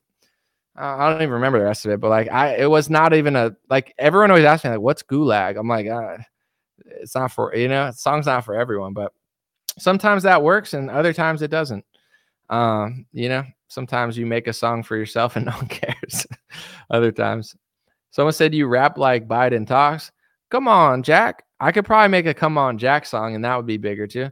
Come on, Jack. Come on, Jack. Come on, Jack. Jack. Jack. But it depends, like who the audience is. Like if you know, I could make a song and like a top ten rapper of all time that's on like all time rap list will message me and say, "Yo, that's an amazing song." And then some like boomer in Wisconsin will be like, rap sucks. I hate you. Or like someone named Bear will be in the comments saying whack. So it's like everybody likes different stuff. You know, it's like Ben Shapiro will hit number one on the rap charts. It's like, it's all subjective. I don't really take anything too personally, but it's like, I don't know. I like when people say things are whack because then I just, I just will make something even better. Um, who are my top favorite rappers? Eh, I don't know. I, I don't really have a list right now, but I just have a playlist that I listen to when I drive. Got some bangers on it. Let me see.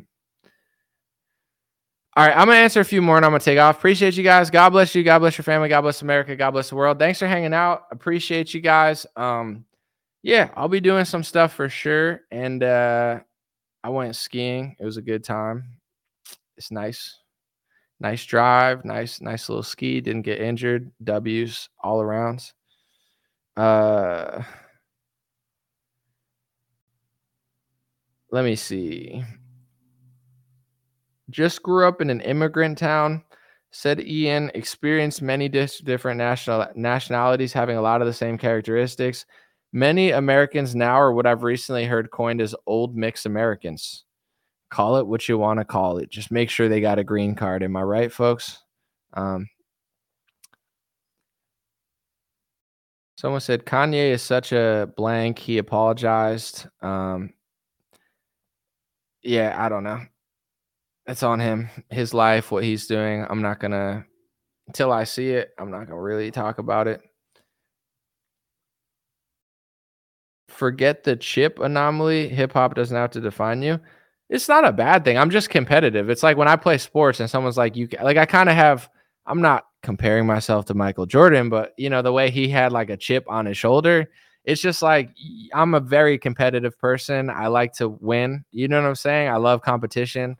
Uh, so when people say things, it's like it, it, it fuels me. It doesn't like make me mad. It just makes me want to do better. So no, I, it's I'm not like I'm not concerned what people say. Like if I play a sold out show for 400 people and it's an audience that doesn't even know who I am, and by the end of it they're cheering loudly and like clapping when when my name's announced, I'm not concerned with what someone says on the internet about my skills. You know, it's like I know I've I've never once been like booed or anything, even though I played in front of multiple different crowds in areas. You know, it, it's not easy to rap necessarily, and I'm not like complaining. It's fine, but like when you're at a rock show, people are not there for rap. You know, so like you rapping at a rock show, you're kind of like you got to be good or and you got to have a good show or else people are going to be like why are you rapping at a rock show you know like it doesn't always translate unless you're good so you know, I've had no, I'm not, it's not a negative thing. I just, I like competition. So when people say you can't do this, you can't do that, I know I can. And also, I've been rapping since I was like 10 years old. Like I'm a good MC. I think I could, I, I think I'm one of the best lyricists in the world. You could laugh at that. You could think it's cocky. I know I am. I know I, I, I, I've, I know what I'm capable of. I know what I've done. I know what I haven't done. So everyone's opinion of me, it doesn't matter. I I I could battle with the best of them. I could be a battle rapper. Like all these battle rap, I could have been that. I tried to be that and they never let me be that. I had millions of views on YouTube when I was 20 years old and I used to ask King of the Dot and these people that are these big battle. I said, "Hey, let me let me battle rap. I could." And then, uh, you know, they never let me do it. So then I blew up and got bigger than everybody. So you know, I know what I'm capable of, and when people don't believe me, I do it anyway you know how many labels told me I couldn't do this or I couldn't do that, or it's like it means nothing to me. It just fuels me. I'm like, let me have it. Then I'll go write a classic song. Don't worry. Anomaly versus Dizaster. Now, Dizaster would kick my ass. I, first of all, me and Dizaster are friends. I love Dizaster.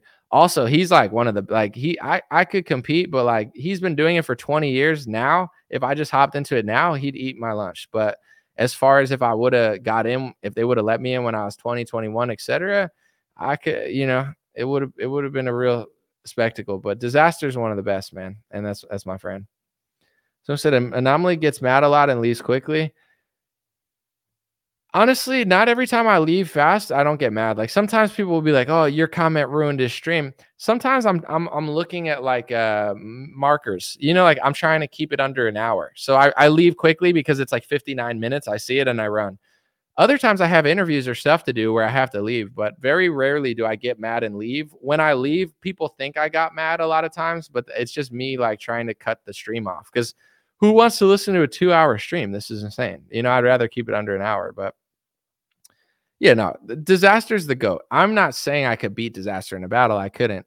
I'm saying it when I was 20, if they would have let me on, I could have been a top five or a top 10 battle rapper. Absolutely. But to me, Dizaster is like the uh the, the the Michael Jordan of battle rapping. Like he's he's like the Eminem of battle rapping, but I like him better than Eminem. Like he's like, you know, he's he's he's the one. He's the best. He's his rhyme schemes are insane. His flow, his passion.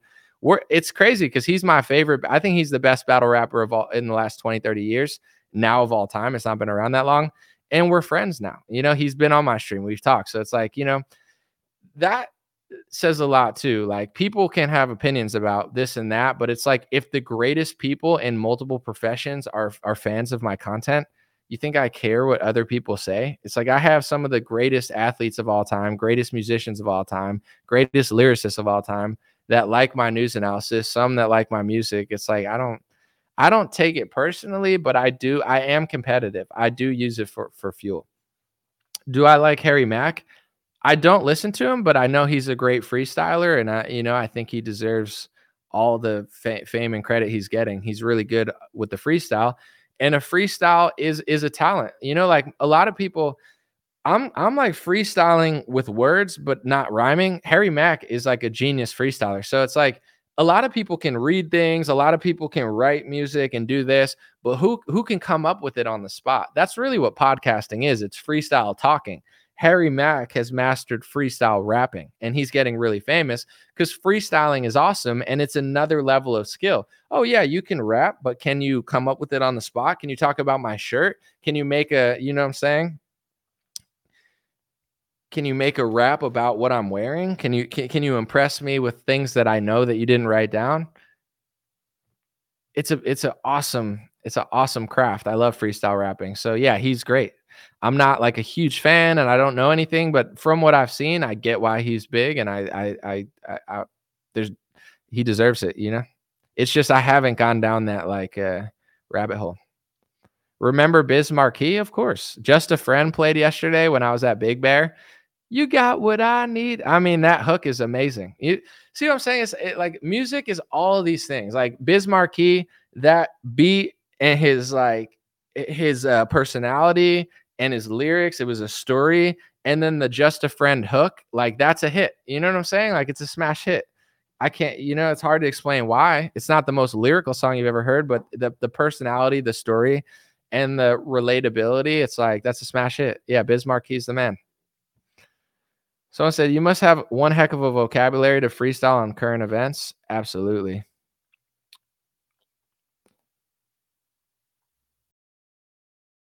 God is great. Hoodie is my favorite top quality. Thank you, Rusty. I appreciate you, my man. Yeah, these these are uh, I think we're all out of the dream rare ones, but these hoodies are seriously like my favorite hoodies. Like that's, you know, everyone has a style, but eh, I get the most messages on the hoodies. People are like, "Bro, that quality is fire." I was like, "Thank you." Someone said it leads Daylyt red pills like crazy.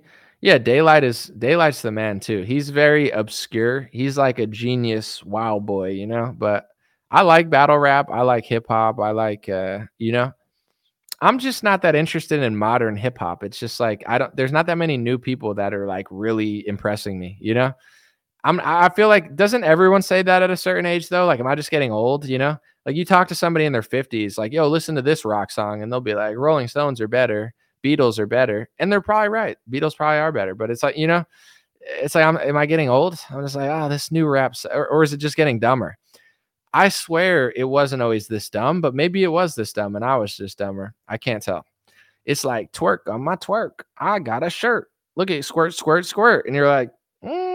And then you got like these like female rappers. Like I saw someone's like boyfriend was like his face was in her butt at like an award show, and it's like, what?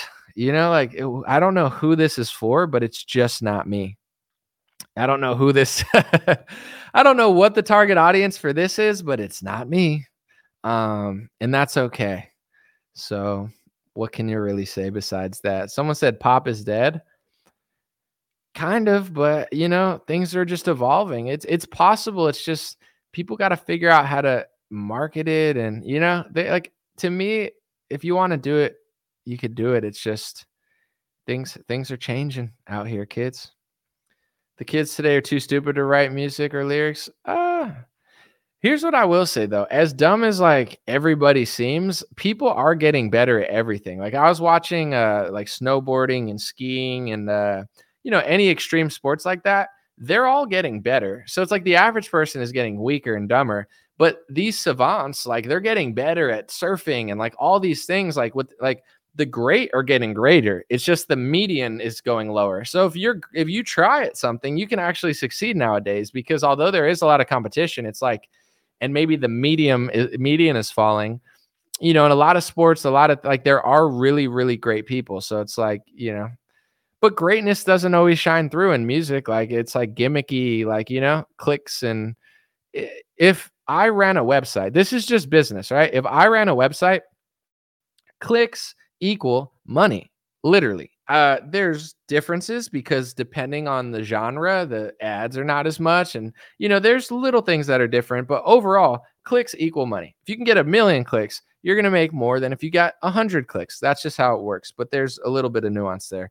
So that's, you know, that's the world we live in. If someone, Sexyy Red or Ice Spice or Tekashi Six Nine or Ben Shapiro, you know, if that's getting more clicks, that's going to drive more revenue. So then people are incentivized to do that, or people are incentivized to write about that or to react to that. And it just is what it is. You know, I can't explain it. I, I you know, I think you could hate on it, but then even the hate drives the profit. So it's like you got to watch what you give your energy to because you know, that's just kind of how it works also. So they don't mind when you hate, like they don't mind if you hate on Trump. They make money off the hate of Trump. They don't mind if you hate on Tekashi Six Nine or Lil Xan or something. Like they run those ads because they know they got face tattoos and people are going to click on it and have an opinion whether they like it or hate it. Um, that's kind of how it works. I can't fully explain it. Uh, I don't know if it's good or bad for society, but it just is what it is. Can I really complain? I got a billion views. I have millions of followers. How hard can I really complain about it? I did it my way, like Frank Sinatra said, and here I am. It could be bigger, could be smaller, but it's like there's been times where it got this and got that. To be honest, like I know how to get more views now. If I make, if I sat here and I made three Instagram reels and TikToks every day, guys, I could get millions of views a week still. It's not like I fell off. Go to my Instagram page. I have a bigger Instagram page that's more engaged than like 99.9% of people. My Facebook is booming. It's just like I don't care as much. Like I I don't I, I t- I'm just to be honest with you guys. I don't necessarily want like a lot of attention. I'd rather like build my business properly and be ethical than than like get money. Like I you know, I want to get into like UFC commentating just for fun as a side thing but I don't know if I could ever make money in it because the main ad is gambling. Everybody sells gambling apps. I like to gamble sometimes, but I would never sell gambling. I think it's immoral and I would never want to be the reason that someone got hooked on gambling. So I would never do it. So how can I even be? I can't even be in that profession. I don't know a single fighter or MMA podcast that doesn't sell a gambling app. I wouldn't do it. I'm telling you, I will never do it. I don't care if they paid me a million dollars, a billion dollars, a trillion dollars. I'm not selling gambling apps. Uh, so I can't even work in that industry. You know, it's like, but it is what it is. You know, it's like, I, I guess I could. It's immoral, but you partake. Yes, absolutely. Um, it's like I wouldn't, I don't know that I would like sell like getting wasted or something. I mean, uh, you know, but it's like I drink sometimes. Yeah. I absolutely partake and it is immoral. Yeah, that's that's the gist of it. Did I drop a 360 nipple twist? What what is what is that even? Is that a sex move? Is that like a snowboarding move? Whatever it is, I I didn't do it. Um Someone said anomaly seems to have good ethics and morals. I try. I just I don't know. I I, I I don't want to just like sell anything. I just feel like weird doing it, you know, like, uh, hey guys, buy this thing I don't even like. And then it's like, for what, a couple thousand dollars? I'd rather just not, you know, I'm not desperate. But I do want to make money though. So if anybody wants to sponsor with me, dreamrarebiz.com, D R E A M R A R E biz.com, dreamrarebiz. I do social media consulting. I would like to do more advertising. It's just I'm very picky. So if I work with you, you'll know that I actually like you and I actually like the product and I'll sell it to my ability. I did a, I'm just going to thank you. Uh, Brody said you're the definition of base anomaly. Love you, man. Appreciate you, Brody Alexander, aka Old Young Boy. Thank you. Um, I worked with a mushroom company that sells mushroom e- extracts called Life Cykel, L I F E C Y K E L. And, uh, you know, I, I, made an ad for them. Uh, I know the CEO, he's cool and uh, I've taken the products. I mean, like a lot of people like the, the mushroom stuff. A lot of people like lion's mane and reishi, and there's all like, you know, and I've actually heard about them. So I didn't feel weird selling them because when I hurt my foot, is a true story. I lost like, I mean, I like stepped on a spike and it went through my foot like a cart, like a garage spike, literally went through my foot. It was insane. And my athlete friend who played pro basketball, he told me, yo, take lion's mane or, you know, take lion's mane mushroom like capsules or whatever. He's like, you should try that for that sort of stuff. So I'd heard of it already. And like, I also drink chagachinos sometimes. It's like a cappuccino with chaga mushroom in it. So I already know these things. Like a lot of people like them. Some people don't, whatever. Um, you know, I made an ad for them on Instagram and I sent the ad to him and it was like kind of an ad, like it was like I was I was basically like not forcing people to buy it. I was just like, a lot of people like them. Here's what they do. If you ever thought about it, check out Life Cykel. But I said, know your own body. And, you know, I was basically like, take it if you want to, but I wasn't like demanding people take it. And they sent it back to me and they were like, hey, could you like sell it harder? And I was like, no, you know, I don't, I don't really want to, you know, and it's not because I don't like it. I've taken the products. I'm, I'm promoting it. I don't promote that much. So people know. But someone commented, they go, this was the least addy ad I've ever seen in my life and I think I'm gonna buy it because it, it's like you're not like forcing on me. And I'm like, all right, well, it worked on one person, but I just can't like I don't, you know, and I'm not gonna say how much I made for the ad, but like I'm making decent money for just one ad, but it's like I gotta do it my way. I don't know. I, I can't like oversell it, but like I like all these things. I've taken them. I've heard great things from most of my audience. I know that most people already know what they are. So instead of like treating everybody like you're dumb, I'm smart, here's what it does, do what I say, it's more like 90% of you have probably already heard about this stuff. If you haven't, go research however you'd normally research and make a decision of your own to do it. And if you don't do it, don't do it. But if you want to do it, check out this brand because they're cool with me. You know, like that's that was the way I ran the ad. At first, they said like they didn't like it, but I was like, I'm not. That's it's either that or nothing. You know, like, and that's that's me, uh, uh, a, a, like possibly losing a good amount of money over something that small. Like most people don't do that. You know, they're not those type of people. That I'm that guy.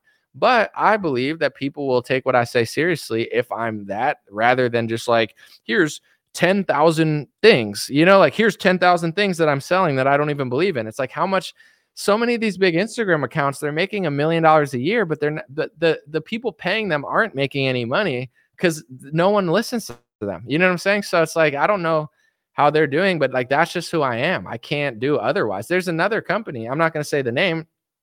They offered me a good amount of money and a percentage of their sales.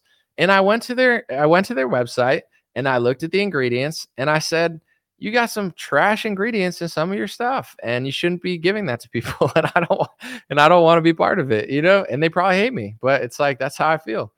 Um, anomaly, would I work with PBD? He offered he offered me a contract. We negotiated it and it didn't work. So I was debating literally working with him. He offered me a contract and then it, it fell apart for one reason or another. Would I? Under the right terms, I tried to make the terms right in my opinion, and and you know he it wasn't right for him. I don't know why. He told me that it wasn't the right time or whatever. And in to, to their credit, I mean, I haven't seen them hire anybody else new. I think they have a good team together. And, you know, Patrick's a pretty young CEO. I mean, he's he's in his 40s. I think he's not very old for how well he's doing. I would guess that it's smart for him to just like stick with the guys he's with for now cuz you know, he's got a group of people that he's he's familiar with that are loyal and you know, they spend a lot of time together. So maybe it just wasn't the time for him to expand his roster or maybe what I wanted and what he wanted were two different things, but you know, I have nothing really bad to say about that, but I do want I do want to be on the podcast. It's like if you could if you could almost hire me, you could have me on the podcast and I don't need attention. I just I'm I just want to, you know, say what I want to say cuz I don't see a lot of people saying it, so we'll see. Mm, someone said UFC doesn't embody the values of martial arts. I mean, I think in some ways they do, but I, Dana White's an interesting CEO. I like him, but you know, he's you know, he, he's a mover and a groover. Not everything he does is you have to agree with, but uh let me see. This is like a 3-hour live stream or something. Here's the thing. It doesn't make sense to go long this live, but it's I, I just like to like I'm here now. This is not pre-recorded. If I make a pre-recorded video, it's like here's the points that I'm I make the points, I record it, I edit it. It's cool and it's actually like easier to watch, but it's like it's not real. I don't like it as much. You know, I don't hate it, but it's like I'm talking to myself.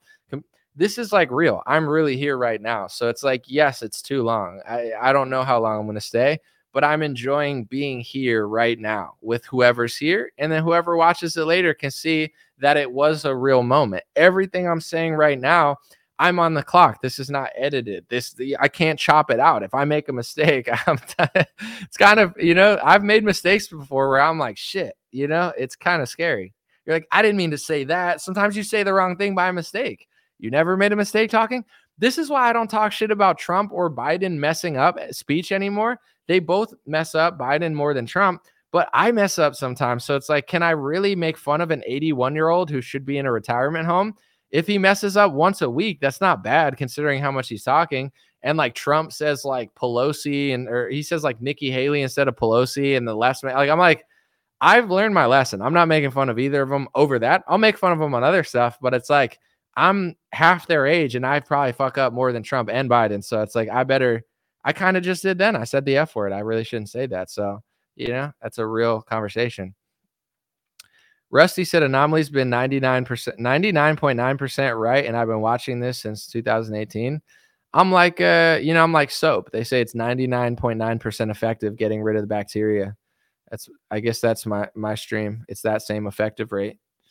Um, would love to hear you and Jay Dyer chop it up.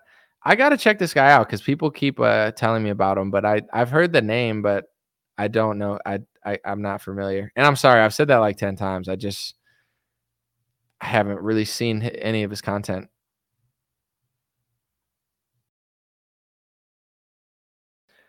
Would I do a Bud Light commercial? No. I one, no. Two, I I don't think I would ever sell beer. I don't know. Like I, I literally drank beer last night. I, you know, I went to Big Bear, um, hung out with some people, went out, got dinner. I don't drink that much, but I, but I do drink sometimes. I'm just not like an addict. I don't have a problem with it. I'm not an alcoholic. I do it very rarely. I'm not against beer. I literally drank beer yesterday. Uh, I just don't know if I'd sell it. I don't know. I just feel like do I really want to sell beer? I don't I don't know. If if something feels wrong about it, I don't want to sell gambling. I don't want to sell beer.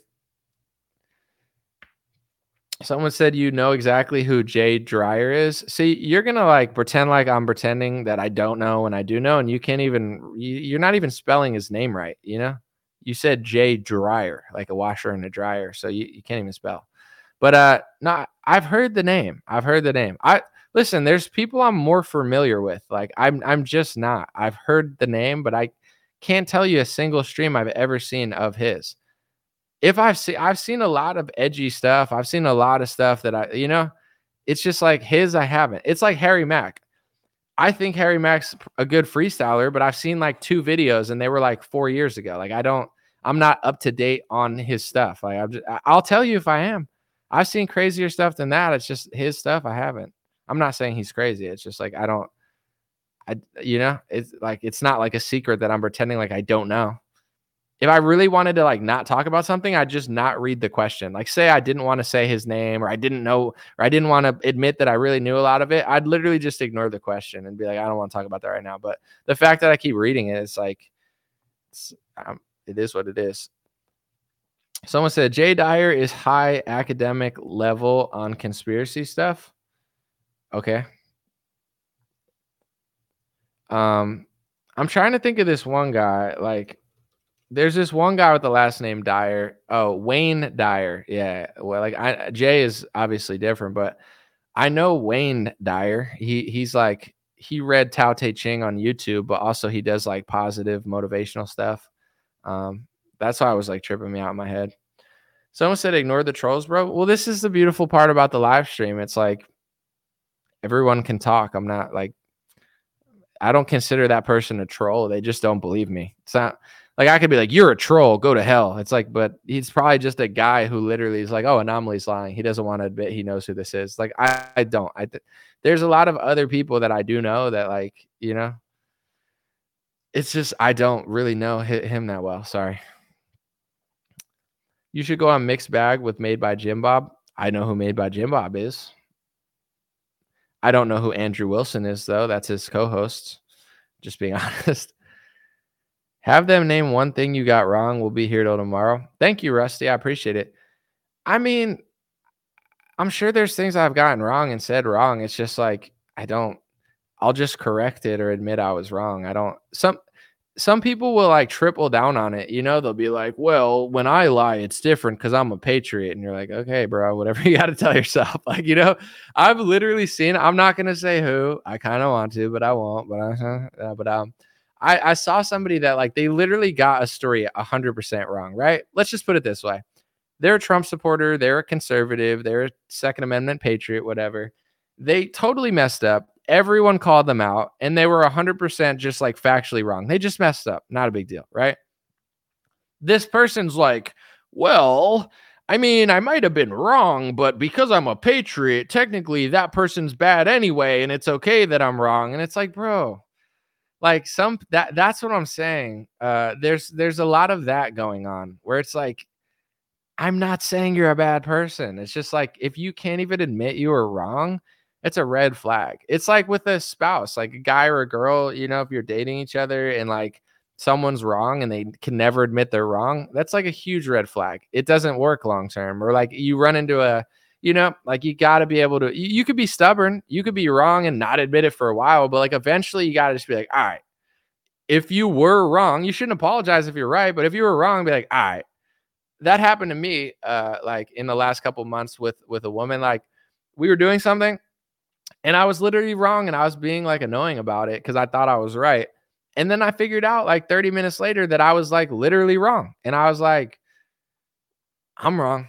I was wrong. You were right. It's probably your favorite thing to hear. So enjoy it. And then, and like they were pumped, but I was like, I was wrong. Like, you know, imagine figuring out you were wrong and then just like never admitting it. That's like psychotic. You know, it's like it's it's okay. You know, like just admit it. So when news hosts can't do that, that's what I think of Mike Lindell. I don't think he's a bad guy. I think he's like a genius salesman, former like uh, you know, like he's got that like I'm gonna do it right, like wild boy crackhead energy, which is cool. But like, I don't consider him like I wouldn't go to Mike Lindell for like truth because I think he's the type of guy that he's mastered the art of like selling cheap products, but also or expensive products that are so good. I'm sure they're great, whatever. You know, amazing. I'm sure they're made from the finest, whatever. It's like, but like in general, it's like when he's right a lot. But when he's wrong, he'll never admit he's wrong. He'll be like, "Well, I'm right about other stuff, so I'm right. I'm a good patriot." Like these type of people annoy the crap out of me. Like he said he was 100% sure that Trump was going to be in the White House and he said that like in January. Like 100% sure? You can't say 90% sure or 80% sure. Like you get what I'm saying? Like I'm a 100% sure that this is a notepad like that's a hundred percent. You you shouldn't say that if you're not a hundred percent. But like he's the type of guy to do that all the time. And but people like it. It's just for me, I don't. I'm not. I'm like same with like Lin Wood. Lin Wood wasn't wrong about everything, but he was wrong about a lot of things. And no one, eh, like everyone, loved Lin Wood for five months, and it's hilarious because you see like the MAGA circle. They love Lin Wood. They they they yell at you for disagreeing with Lin Wood then Lin Wood does something they don't like, and then they spiral and say he's a traitor and a Benedict Arnold, and they always knew he was a rhino. And it's like that's the cycle of MAGA. It's like obsess over somebody, get tricked, spiral, say that they tricked you. It's like this weird victim loop of like just tripping over your own feet. You're like, no, it's the deep state. It's the deep state. You're like, all right, bro. Like at a certain point, though, you could also do something better. No, but like from from November to January Lin Wood was just like firing off like fake articles, and people were like, "Oh, Obama at the Vatican." It's like, no, that's a fake article. Like, it's not real. And and then people get they get more mad at you for pointing out that conservativebeaver.com isn't a real website. They're like, how do you know? Oh, you think you know everything? It, it, CNN would never post this. And you're like, you can lie to yourself if you want to lie to yourself, but you're lying to yourself I know that you're lying to yourself. And one day you'll know that you're like, why? I don't understand why people like it's just so weird. Like everything Lin did, said, what like he said a lot of right stuff, but he also said a lot of wrong stuff. But people can't differentiate that. They have this like weird loyalty. Like I posted something one time where I posted some like Tesla hit piece because I thought it was like a viral story. And everyone started commenting, yo, they're just trying to make Tesla look bad. It's not as serious. Like it's just an update. They're trying to act like it malfunctioned. And it was true. It really was an exaggerated headline to try to make Tesla look bad. And I don't even like Teslas. I'm just I don't like any, those type of cars. But uh I took it down. You know what I'm saying? I was like, no, it is an ex- it's I don't need to share it. This is not a bombshell story. They're kind of exaggerating. Like that's the type of guy I am. I'm like, I'll take it down. You know, it's not other people's like, I'm I'm lying, but it's good when I lie. It's like because uh, I'm a patriot. You're like, all right, dude. Uh, Ham Magnuson said, sincerely a taxpayer by Samson. I recommend you'll dig it. Independent mullet having white boy from the Ozarks. Well, I am a fan. I am a fan of mullets. So, you know, if you say it's a white guy with a mullet, to be, you know, actually anybody with a mullet, like obviously I like white guys with mullets, like, you know, Australian guy with a mullet, Theo Von, sounds like a good time. But even like if someone's like, no, it's a Mexican with a mullet or a black guy with a mullet, then you're almost like, really? I, I really got to see this. So I'm coming to the conclusion that obviously white people wear mullets more than other races. However, I I do support any mullet any mullets out there. I'm uh I'm I'm not racist when it comes to mullets. What can I say? I'm just a diverse mullet guy. It's like afros. It's like you can have an afro if you're another race, and some people do, and some people naturally have afros. But you know, there's a certain race that has afros more. It's just the way it is. You know. Can you say that anymore? Can you say white people have mullets on average? Could you imagine I'm at like Harvard, like sweating, and I'm like, so I uh, did my senior report for some reason on hairstyles, and it's like sweating, and like your teacher's like got glasses. She's like, you're, you're like, um, so I, I, do I do pattern recognition, and and and then like as soon as you say pattern recognition, they all look at you like the press is there ready to call you names, and you're like, and I've just gone over the analytics, and I've just come to the conclusions that on average, you know, mullets can be found in other ethnicities, but you know, white people predominantly have mullets at a rate of 95%. And, then you're like, and afros, and they're like, are predominantly found among African American, you know. they're like, you that was the most racist breakdown I've ever heard. They're like, you're hired. I'm just kidding. I don't know. I used to have a mullet actually. I could find old pictures when I was young. I used to do cowboy line dancing. I was like a little cowboy. I, I had a mullet. Listen, you see my hair now. I always had a crazy hairstyle. I just I don't know. I don't know how to have normal hair. First, I had a mullet when I was young. Then I buzzed it off and had a little flip hair. Then I just had like a bowl like Beatles hair. And then Justin Bieber came out and ruined it for everybody. And then I just did short hair again. Then I did long hair. I just, I'm like, I'm constantly having a character spiral. I don't know who I am. No, I'm just kidding. But uh, someone commented the other day. They're like, anomaly. I found a, I found a picture of you when you were 18 years old. You, you're changing your hairstyle, and I, it's like he thought that was like a bombshell. Like I changed my hairstyle. Like I'm trying to be a different person. It's like bro, do you go to like boomers and look at their like 70s hairstyle? They're dressed like the Bee Gees and you're like, you dress differently now. I hope so. Actually, I hope not because 70s was awesome. But it's like, yeah, boomers don't have the same hairstyle they did when they were like 24 in 19 when they wanted to look like Barry Manilow and freaking like, you know, Barry White from the Bee Gees or whoever. You know, it's like that's your big bombshell that I had different hair when I was 19. Like, dude, people are funny. You're like, yeah, that's that that that's a real gotcha moment. It's like, am I I can't be the only person that has a different hairstyle. Uh Someone said, watching you update, you were talking two hours now. So the top headline, I need to wait. No, it's the opposite. You're actually too late and you got to rewind. I think you can rewind live now on, on YouTube.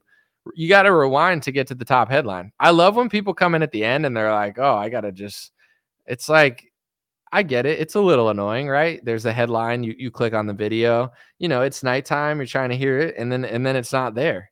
It's kind of like it's kind of like if the NFL, if like there's a game, right?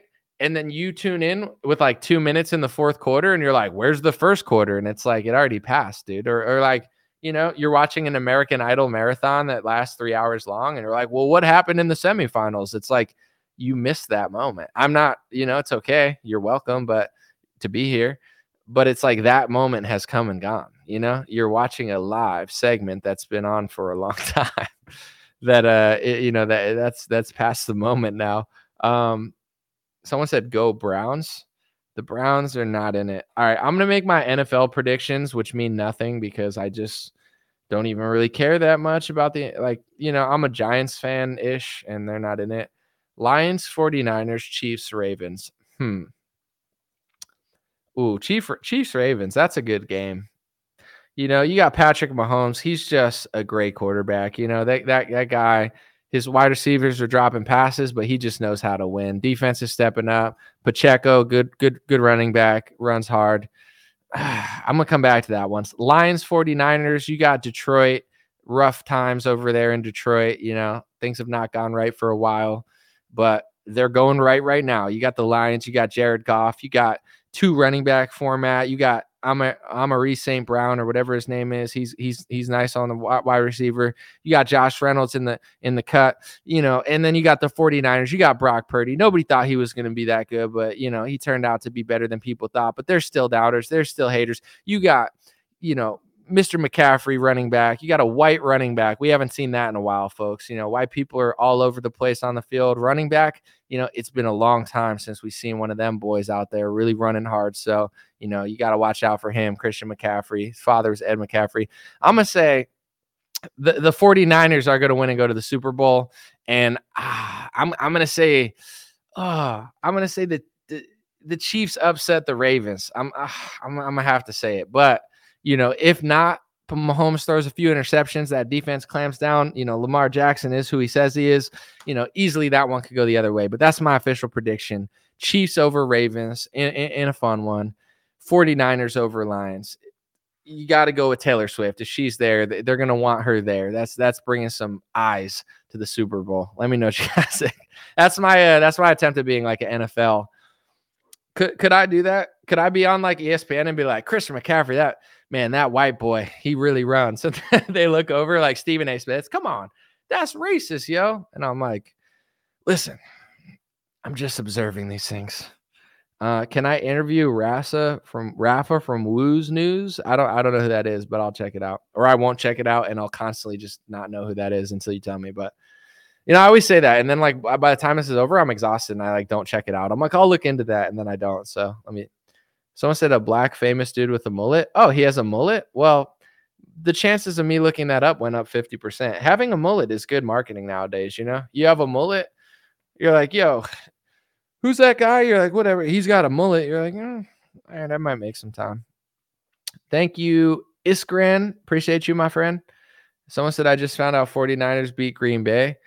Yeah, you know, I like sports, but the NFL's kind of cringe, but everybody still watches it anyway. I don't know. Can we make the NFL not lame again?